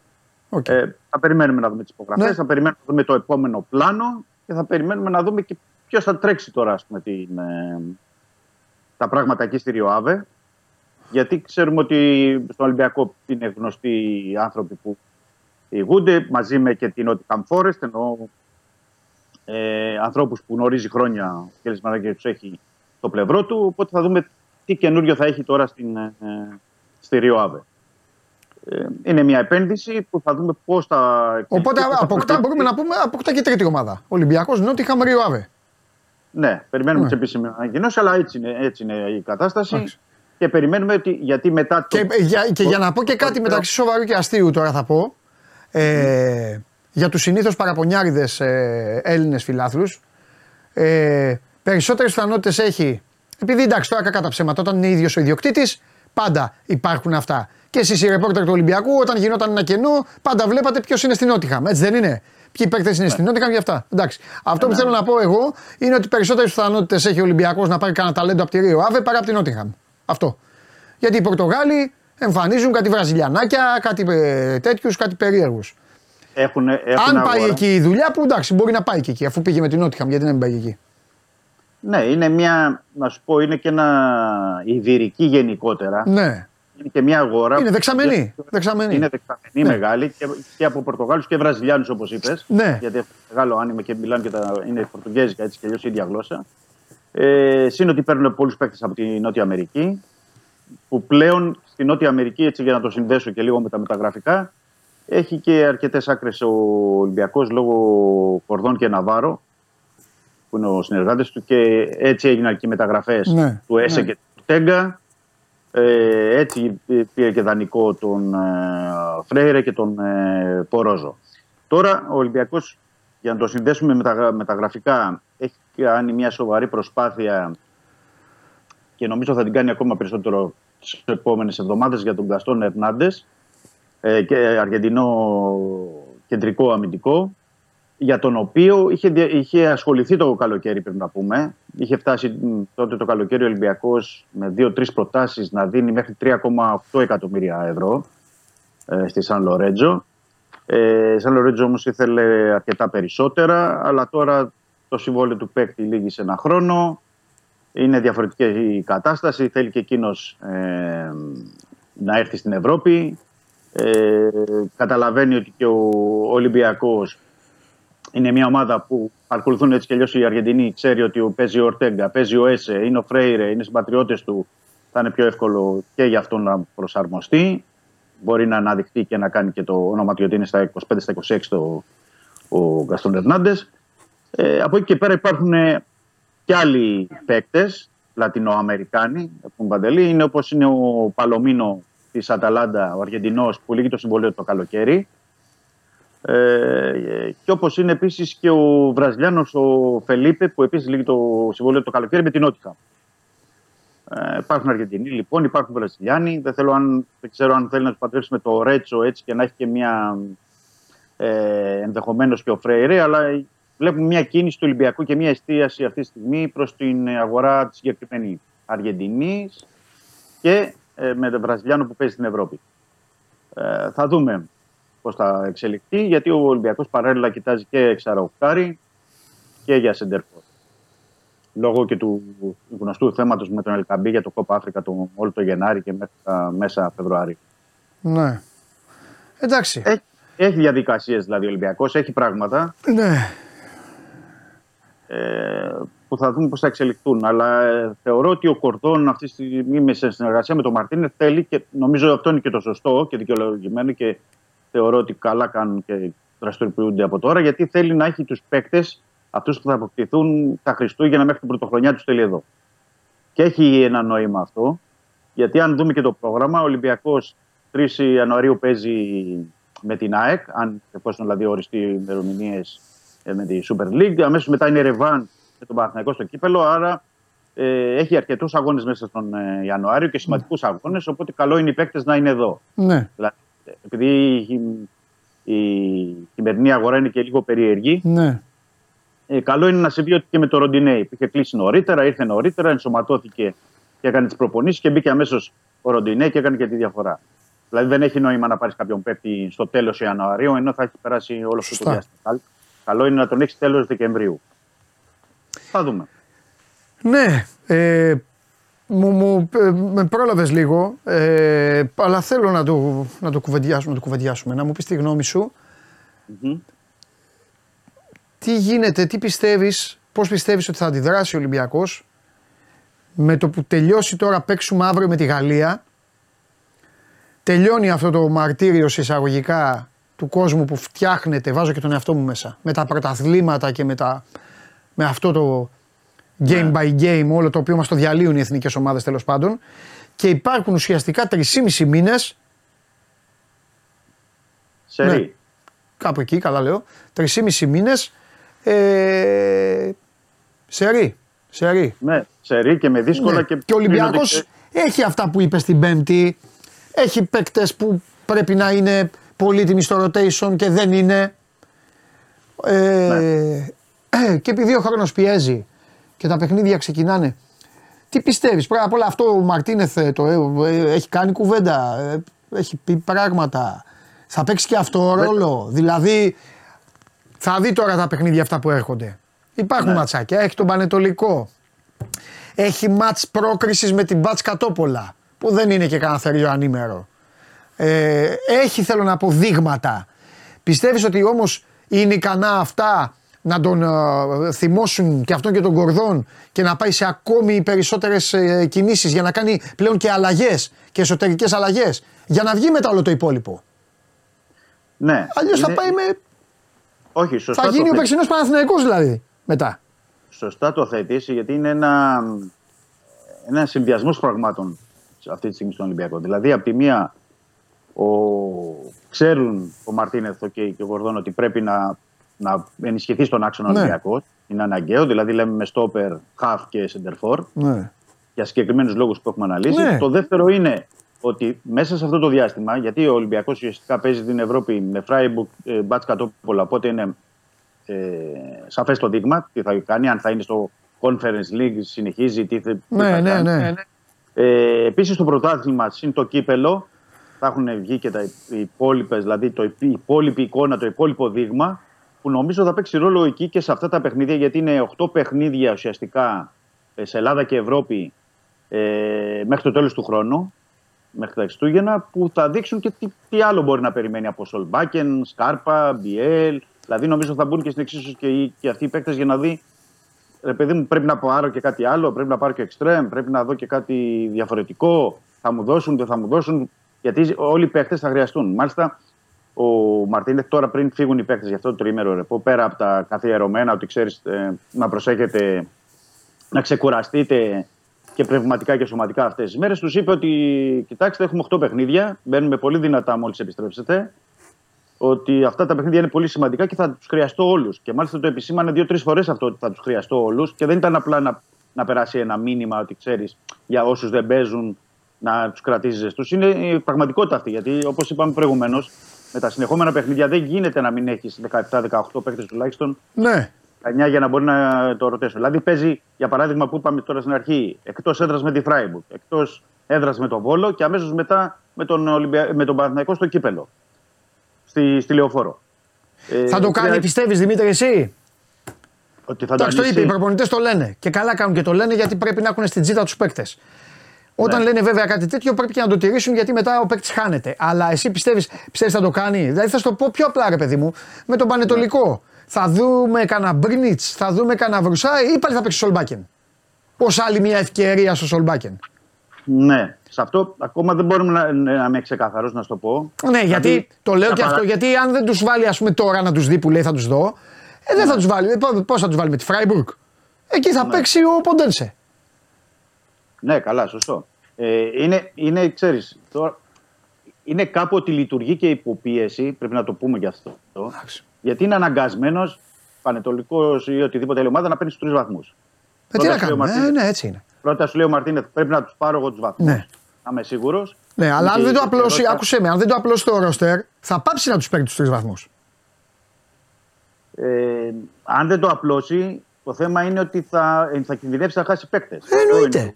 Και με τραυματισμούς και με, με, με χίλια δυο. Ναι, γιατί τώρα δεν ξέρεις πώς θα εξελιχθεί το μπάτς στην Γερμανία. Επιστρέφει, πας στο Βόλο. Εκεί δεν πρέπει να βάλεις Κάποιο άλλο το ρωτήσουν γιατί είναι πάλι εκτός έδρας παιχνίδι. Αμέσως μετά είναι ντέρμπι με τον Παναθηναϊκό. Δεν μπορεί να πεις με τον Παναθηναϊκό ότι βάζω, ξέρεις, επειδή είναι κύπελο, θα βάλω τα δεύτερα Όχι. ή οτιδήποτε. Αλλά με τον Βόλο, γιατί να μην βάλει. Ε, για, με τον Βόλο, ναι, δεν ξέρω. Θα πρέπει να κάνει ένα rotation και θα πρέπει να βάλει. Συν όμως ότι εκεί πάλι, επειδή ο, ο Μαρτίνεθ είναι η πρώτη του χρονιά στην Ελλάδα, δεν γνώριζε δηλαδή εννοώ όλες τις ιδιαιτερότητες του, του ελληνικού πρωταθλήματος, λέει ότι εγώ πρέπει, είναι εκτός έδρας παιχνίδι με τον Βόλο, θα πρέπει να πάω να βάλω τους βασικούς, να κερδίσω, να πάρω τους τρεις βαθμούς, να μπορέσω να είμαι κοντά στην κορυφή, να επιστρέψω στην κορυφή. Δημήτρη, αυτή τη, στιγμή, η, αυτή τη στιγμή η διαφορά του Ολυμπιακού με τους άλλους είναι ακριβώς αυτό που συζητάμε. Και αυτό δυστυχώς. Δυστυχώς το λέω όχι για τον άνθρωπο, δεν τον γνωρίζω, α, το λέω για τη θέση. Δυστυχώς αυτό πηγαίνει πάντα πάνω στον προπονητή. Πρέπει ναι. να κερδίζεις εσωτερικά την ομάδα σου και να αποδεικνύεις στον Χριστοφιδέλη, στον Μιχάλη, τον Νίκο, τον Γιάννη, τον Τάσο που σε βλέπουν και σε όλους, ότι έχεις κερδίσει τους παίκτες και δεν έχεις πρόβλημα να τους βάλεις. Και πάμε με παραδείγματα χειροπιαστά. Είναι ο Ολυμπιακός και οι άλλοι. Βλέπεις λοιπόν, ΠΑΟΚ, στο ένα παιχνίδι ο Μεϊτέ με τον Οσδόεφ, στο άλλο ο Τσιγκάρας με τον Σβάμπ. Στα ίσια, κανονικά. ΑΕΚ, ναι. που το ξεκίνησε πέρυσι, επειδή το έθιξες, το ξεκίνησε με τον Ολυμπιακό Αλμέιδα το έκανε. Και ο Αρναούτογλου όταν πήγα στο γήπεδο έτρεμε. Ο άλλος ο Μάγκας όμως το έκανε. Γαλανόπουλος Μάνταλος. Έξω Γιόνσον Σιμάνσκι, έξω. Στα ίσια, κανονικά. Ο... Πες το. Θα βάλει τον Αράο, θα βάλει τον Ρούμπεν, θα βάλει τον Τζέριν, ο Γιοβάνοβιτς. Αυτή τη στιγμή, μη μου πεις, που δεν θα μου πεις, γιατί είσαι σοβαρός άνθρωπος και βλέπεις όπως και τα παιδιά εδώ που μας βλέπουν. Παράδειγμα τη λέω τη θέση, έτσι, μην παρεξηγηθώ. Άμα σας πω, λοιπόν, Έσε, Καμαρά, δεν ξεκινάνε. Πείτε μου τι θα μου πείτε. Θα μου πεις ότι γιατί, γιατί να μην ξεκινήσουν, έτσι δεν είναι ρε Δημήτρη. Ναι, ας πούμε εγώ με τον Παναθηναϊκό. Έξω, ναι. Έσε και ο Καμαρά έξω. Θα βάλεις ε, μέσα του, τους, ε, τους άλλους δύο. Αν βάλεις δύο. Αυτό είναι το, το. Δεν το λέω ως πρόβλημα, αλλά το λέω ως αυτή πρέπει να είναι η νίκη του Μαρτίνεθ τώρα. Αν το πάρει αυτό το μάτς, θα ναι. αυξήσει τους παίκτες του. Μπροστά στην επίθεση έχουν περάσει τρεις μήνες και συζητάμε αν πρέπει να παίξει ο Γιώβετιτς. Που ναι, είναι μεγάλος σε ηλικία, αλλά ο άνθρωπος την, την μπάλα την κάνει όσο. Αφού Ελκαμπή είναι ντεφορμέ. Ναι. Στο πλάι. Ο Βρουσέι δεν έχει παίξει. Πάτε... Ναι, για να ο Μπρίνιτς δεν έχει παίξει. Εσύ ο ίδιος φωνάζεις. Πάει, παίζει ναι. με δύο ακραίους και δεν τους βάζει. Και βάζει δύο παίκτες που ήδη έχουν δείξει ότι δεν. Πώς θα την ναι. τους... Εκτός αν μου πείτε, αν μου πείτε ότι κοίτα Παντελή, ο Σκάρπα και ο Σολμπάκεν θα ανέβουν και θα είναι δύο εξτρά. Θα, α, θα τρίβει στα μάτια σου το Δεκέμβρη. Εντάξει, εκεί θα κάτσω α, από τίποτα να πω. Πρέπει να πω Κα... εδώ και να διευκολύνω την κουβέντα. Καταλαβες. Απλά ναι, ε, ναι, ναι. σας τα είπα λίγο συγκριτικά, λίγο για να βοηθήσω. Γιατί ναι. εντάξει, λες, λες τον αντίπαλο, σου λέω μάλλον τον αντίπαλο, τον αντίπαλο σου για να καταλάβεις. Ναι. Αυτό. Ε, Πάμε. Απλά, απλά λέω για να το διευκολύνω, για να δώσουμε και ένα πόντο στο, στο Μαρτίνεθ. Είναι ότι αυτό που λες τώρα το έκανε με, στο προηγούμενο παιχνίδι. Δηλαδή πήγε στην ε, Τρίπολη, σε εκτός έδρας παιχνίδι με τον Αστέρα. Και λέει, παιδιά, μπαίνετε και παίζετε. Σολμπάκεν, Σκάρπα, Μπιέλ. Ναι. Άσχετα αν δεν του δώσανε πράγματα. Δηλαδή πήγε, πήγε εκεί και λέει, θα παίξετε εσείς και θα είστε βασικοί που δεν έχετε παίξει αρκετά. Ναι. Αυτό θα το κάνει και σε άλλα παιχνίδια. Okay. Το θέμα είναι ότι αν ε, δεις ένα-δύο παιχνίδια ότι δεν μπορεί να πάρει, εντάξει, δεν, είναι, δεν θα βάλει και τους τρεις μαζί ξανά. Ναι, γι' αυτό πρέπει να είναι λίγο ψημένοι οι άλλοι που δεν έχουν παίξει, ώστε να δει και αυτούς, να ξέρει. Μπράβο, μπράβο, μπράβο. Ναι. Γιατί ρε φίλε, άμα πετάξει, άμα ξαμολύσει στις είκοσι του Γενάρη ξαφνικά μέσα τον Μπρίνιτς που φωνάζουν εδώ, γουλιάζουν εγώ, το παιδί δεν το έχω δει καν. Δεν τον έχω δει. Με ρωτάνε για τον Μπρίνιτς και λέω δεν ξέρω. Τι να πω ψέματα. Αν τον βάλει τον Μπρίνιτς και ο Μπρίνιτς δεν είναι καλά, μετά θα φταίει ο Μπρίνιτς. Τι θα του πεις. Ναι, το, όχι, το θέμα είναι ότι θέλει μια διαχείριση. Σε παιχνίδια που θα, πεις, που θα βρεθούν αυτά τα παιχνίδια. Αλλά έτσι είναι, έτσι είναι το πρόγραμμα. Τι να κάνουμε. Δηλαδή θα πρέπει να δει κάποια στιγμή και να αποφασίσει και ο, και ο Μαρτίνεθ ναι. και ο Μπρίνιτς αν του κάνει ή δεν του κάνει. Ναι, σωστά. Και ο Βρουσάι να πάρει παιχνίδια να δούμε. Ε, τι, το ξέρουμε το εντάξει τον Βρουσάι, αλλά το παιδί όταν δεν έχει ρυθμό δεν μπορεί να του λες παίξε ένα τέταρτο μετά από δύο μήνες και ξαναπαίξε ένα εικοσάλεπτο.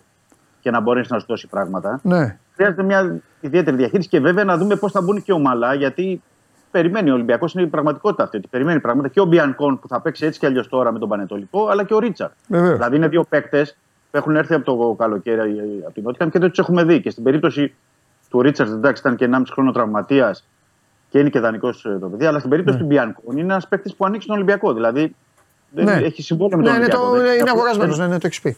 Είναι αγορασμένος. Οπότε πρέπει να δεις τον Μπιανκόν που είναι και νεαρός.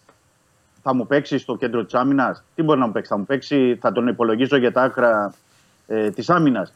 Ε, πρέπει να τα δει αυτά και εν ώψη και των κινήσεων που θα γίνουν τον, ε, τον Ιανουάριο. Ναι, είναι ναι. τουλάχιστον αυτοί οι τρεις-τέσσερις παίχτες που είπαμε, Μπιανκόν, Ρίτσαρντς, ε, Μπρίνιτς και Βρουσάη, που θα πρέπει μέσα σε αυτόν τον κύκλο των οκτώ αγώνων που είναι μέχρι το, τα Χριστούγεννα να τους δει και λίγο προπονητής. Να τους βάλει, να πεις μια γνώμη. Θα πεις, τους βλέπει κάθε μέρα στις προπονήσεις. Άλλο είναι οι αγώνες, άλλο είναι οι προπονήσεις και άλλη είναι και η εικόνα που βλέπουμε προς τα έξω και που σχηματίζει και ο κόσμος. Γιατί τώρα ρωτάει ο κόσμος, γιατί δεν παίζει ο Ρίτσαρντ, γιατί δεν παίζει ο Μπιανκόν, γιατί δεν παίζει ο Μπρίνιτς.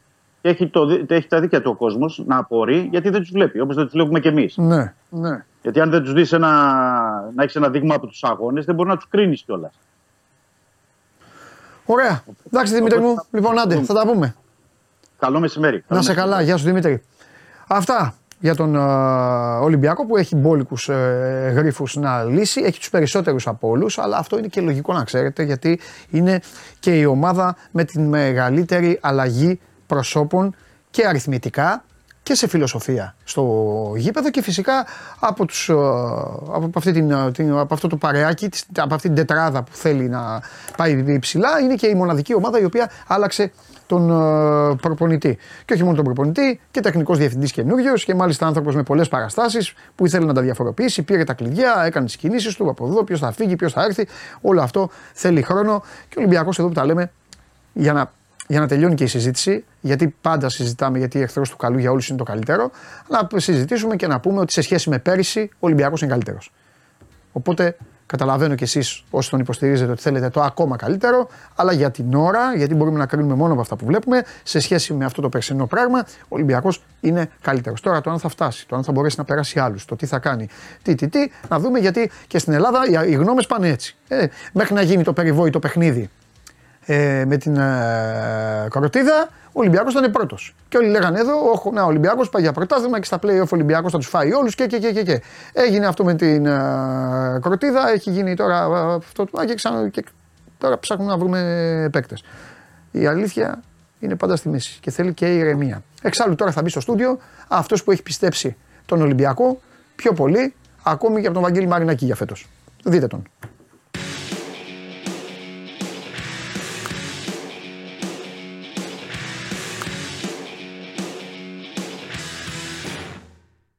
Συμφωνώ μαζί σου. Επίσης να πω κάτι στους uh, φίλους. Παιδιά, είχε κάτι, ένα θέμα ο Βαγγέλης. Σήμερα δεν είναι στην παρέα. Αύριο θα είναι κανονικά. Δεν μπορούσα να το... Έχει ένα θέμα δικό του. Πάνω απ' όλα. Τι γίνεται Μπρούλη. Ε, αυτό. Από τον Μπρο και τον Δερφούλη. Τα μαθαίνω σιγά σιγά.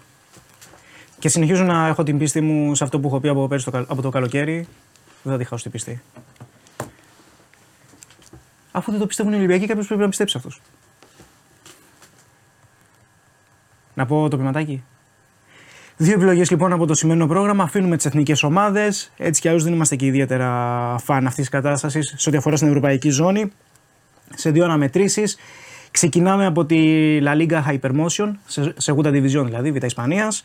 Στο Ciudad de Valencia κοντράρονται δύο ομάδες που δεν είναι στα πολύ καλά τους. Δεν πείθουν εδώ και αρκετό καιρό, τέσσερα μάτς χωρίς Λεβάντε Σανταντέρ το μάτς, τέσσερα μάτς χωρίς νίκη η Λεβάντε αυτή τη στιγμή, ε, υποπίεση ο Γκαγέχα, ε, μετράει ίσως, είναι πολύ κομβικό το σημερινό παιχνίδι κόντρα στη Σανταντέρ, ώστε να μπει και στη μάχη των ε, play-offs ε, ανόδου ξα, ε, ξανά ε, η Λεβάντε, τέσσερα μάτς χωρίς νίκη, δύο ισοπαλίες, δύο ήττες ε, στο διάστημα αυτό, πολλά τα αγωνιστικά προβλήματα αυτή τη στιγμή για τους Βαλενθιάνους.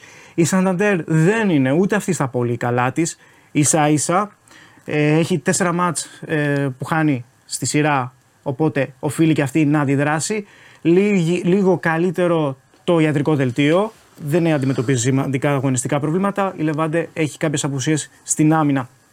Επειδή είναι ένα παιχνίδι ανάμεσα σε ομάδες που δεν μπορούν να σταυρώσουν αποτέλεσμα, η Λεβάντε ναι, είναι αυτή που έχει μεγαλύτερη ανάγκη. Επειδή περιμένουν παιχνίδι ροντέο, πολλά παιχνίδια της Σανταντέρ γίνονται ροντέο, μετράει πολλ, ε, διαδοχικά over, πολλά από αυτά έχουν συνδυαστεί και με τον goal goal. Θα πάμε με το over δυόμισι, το οποίο κυκλοφορεί σε τιμές outsider περίπου στο ένα κόμμα ενενήντα πέντε αυτή τη στιγμή. Και πάμε στο Καστελάο, στη Βραζιλία, Σέριε Μπε Μπετάνο, β' κατηγορία Βραζιλίας. Σαμπάιο Κορέα κόντρα στην Αβαΐ. Εδώ πέρα είναι επιτακτική ανάγκη για τη Σαμπάιο, καθώς είναι η πρώτη τελευταία αγωνιστική ε, στην κατηγορία. Ε, must win παιχνίδι ώστε να μείνει στην ε, κατηγορία. Η Αβαΐ έσωσε την παρτίδα την προηγούμενη αγωνιστική. Μια ιδιαίτερα δύσκολη σεζόν για τους φιλοξενούμενους, καθώς δεν έχει συνηθίσει στο να παίζει για τη σωτηρία της, πολύ πιο έμπειρη. Ε, Παρ' όλα αυτά, κατάφερε προς το τέλος να σώσει τη σεζόν. Δεν θέλει να κάνει και αρνητικό ρεκόρ συγκομιδής στη Β' Βραζιλίας. Ε, η πουλιομάδα, η Σαμπάιο είναι αυτή που κυνηγάει σαφώς ε, τη νίκη. Κυκλοφορεί όμως πολύ χαμηλά για μια ομάδα που μετράει τέσσερις ήττες στη σειρά. Ε, κυκλοφορεί περίπου στο ένα κόμμα πενήντα πέντε. Εγώ δεν θα το αγόραζα, παρότι υπάρχει μονόπλευρο το κίνητρο. Η Αβαΐ ε, θα το παλέψει, σκοράρει εκτός έδρας. Θα πάω με ένα συνδυαστικό άσοχη και γκολ γκολ στο δύο εξήντα. Αυτά τα λίγα για σήμερα. Λεβάντε Σανταντέρ, over δυόμισι και Σαμπάιο Κορέα Αβαΐ, άσοχη και γκολ γκολ. Ναι. Να σε ρωτήσω κάτι. Ναι. Έχει παιχνίδια σήμερα εθνικών ομάδων. Mm-hmm. Και μάλιστα υπάρχει και παιχνίδι φωτιά. Ναι. Φωτιά δεν είναι αυτά. Το Σλοβενία-Καζακστάν, ας πούμε, είναι φωτιά. Μαζί σου. Ε, θες, δεν θες. Δεν, δεν λέω κάτι. Ε, ναι, δεν, λέω, δεν, δεν, λέω, να... ότι, δεν λέω ότι ο Ράνος είναι πράσινος. Όχι, όχι. Ναι. Δεν μπορώ να είμαι απέναντι τους. Αυτό. Καλά, γενικά δεν θες. Αλλά ε, και εσύ λοιπόν ναι. ε, φέρνεις εδώ στο λαό μου να παίξεις τη Σαμπάιο. Και over το Λεβάντε. Σανταντέρ. Καρμπαχώσα. Ποιο είπες. Σανταντέρ. Καρμπαχώσα. Δεν είσαι ικανοποιημένος από την αποδοσή μου. Δεν είσαι ικανοποιημένος από αυτά που έφερα. Κοίτα, για να είμαι και ειλικρινής, εκνευρίζομαι όταν φέρνεις ε, Premier League. Ναι, αλλά δεν μπορώ να μην φέρνω Premier League. Αυτό με εκνευρίζει, δηλαδή μου, ανάβει, μου ανάβουν όλα τα λαμπάκια εσωτερικά. Ε, ναι, αλλά πάμε καλά στην Premier League. Έχω δεχθεί, ότι, έχω δεχθεί από το λαό ότι σε λατρεύει για τις Κίνες και τις Βραζιλίες και όλα αυτά, οπότε δεν μπορώ να τους χαλάσω το χατήρι. Okay. Ε, Αλλά υπάρχουν αγώνες οι οποίοι. Εντάξει. Αυτός εσύ. Το Pokémon που είχες βάλει να βάλει γκολ. Σκόρα την προηγούμενη αγωνιστική με τη Φορταλέζα. Ο Πίκατσου. Ε, μόνο στο μάτσο που τον δώσαμε εμείς δεν, δεν τα κατάφερε. Δεν πειράζει. Στο μάτσο που τον έδωσε δεν έπαιξες να βγει. Μπαγκίτης ήταν. Εντάξει, μπήκε στο πενήντα εφτά. Ναι. Εντάξει. Έδωσε στον κόσμο δηλαδή περιθώριο μισής ώρας να, να παίξει να πάρει λεφτά. Αυτό μας λες. Μα ο κόσμος άμα δεν ξεκινάει, παρακαλάει να μην πήγε να το, πάρει τη μονάδα. Μα τον δίνανε τα ρεπορτάζ βασικό, εγώ φταίω. Όχι, βέβαια εννοείται. Ε, τι, τι να πάντα, πάντα τα ρεπορτάζ δεν είναι. Αυτό είναι η μεγαλύτερη ε, αλήθεια που υπάρχει. Ξεκάθαρα. Τι να κάνω. Ναι. Δεν Μάλιστα. έχω το τηλέφωνο του, Βοηδό, του Βοηβόδα, του προπονητή της Φορταλέζα. Οκ. Okay. Ωραία. Επειδή πρέπει να αποδείξω ότι πάντα υπάρχει κάποιος χειρότερος από τον τενής, θέλω να πω κάτι από τώρα, Δευτέρα. Χειρότερος. Ναι. Ως προς τι, γιατί έχω πολλά αρνητικά. Όχι, όχι. Αυτά που μας ενδιαφέρουν. Α, αλλά okay, είναι okay, δικά σου. Okay, okay. Θέλω να πω κάτι. Αφιερωμένο στα φιλαράκια μου νότια. Όφι, Βόλος, Άσος. Θα το δώσω και Bet Factory. Με ένα επιχείρημα. Εάν δεν κερδίσεις και το Βόλο, κλείστε το μαγαζί. Για το Θεό. Ε, ναι. Μόνο αυτό μαζί σου. Φιλιά. Bye. Λοιπόν, θα τα πούμε αύριο με τον Ντενής. Αχ, δεν μου το ξανάδωσες ρε μετά το γουλί ρε, έπρεπε να μου το πεις ρε. Τι είπα, δεν θα έχει ψηφίσει κανείς. Όχι, το πόλ μεταφέρεται για αύριο. Έλα, έλα, τώρα με φταίς εσύ. Είναι, είναι πολύ δυνατό το πόλ. Όχι, είναι πολύ δυνατό. Μισό λεπτό. Θα δείξουμε, θα δείξουμε ποια είναι η, ποια, πώς εξελίσσεται και θα το συνεχίσουμε και αύριο. Όχι, δεν είμαστε δίκαιοι. Το βάλαμε μία φορά στην αρχή. Έλα, Μάνο, έλα τώρα. Μου το έπες μία φορά. Λοιπόν, θα συνεχιστεί το πόλ και αύριο. Μην το κλείσετε και μηδενιστεί. Λοιπόν, εδώ λοιπόν εξελίσσεται το πόλ. Καλύτερος τερματοφύλακας μέχρι τώρα με σαράντα κόμμα πέντε ο Μπρινιόλι, δεύτερος ο Πασχαλάκης είκοσι οκτώ κόμμα ένα, τρίτος ο καλύτερος τερματοφύλακας που υπάρχει με δεκαεπτά κόμμα οκτώ και τέταρτος ο Στάνκοβιτς με δεκατρία κόμμα έξι. Αυτά έχω να πω μέχρι τώρα. Αύριο θα συνεχιστεί το poll. Εντάξει, ας σας πω για κάτι. Ας πω για κάτι. Ε, τώρα που ήταν και το poll. Γιατί πρέπει να τελειώσω έτσι αναμένος. Δεν ξέρετε καθόλου μπαλά. Φιλιά πολλά. Αύριο δώδεκα τα λέμε. Γεια σας.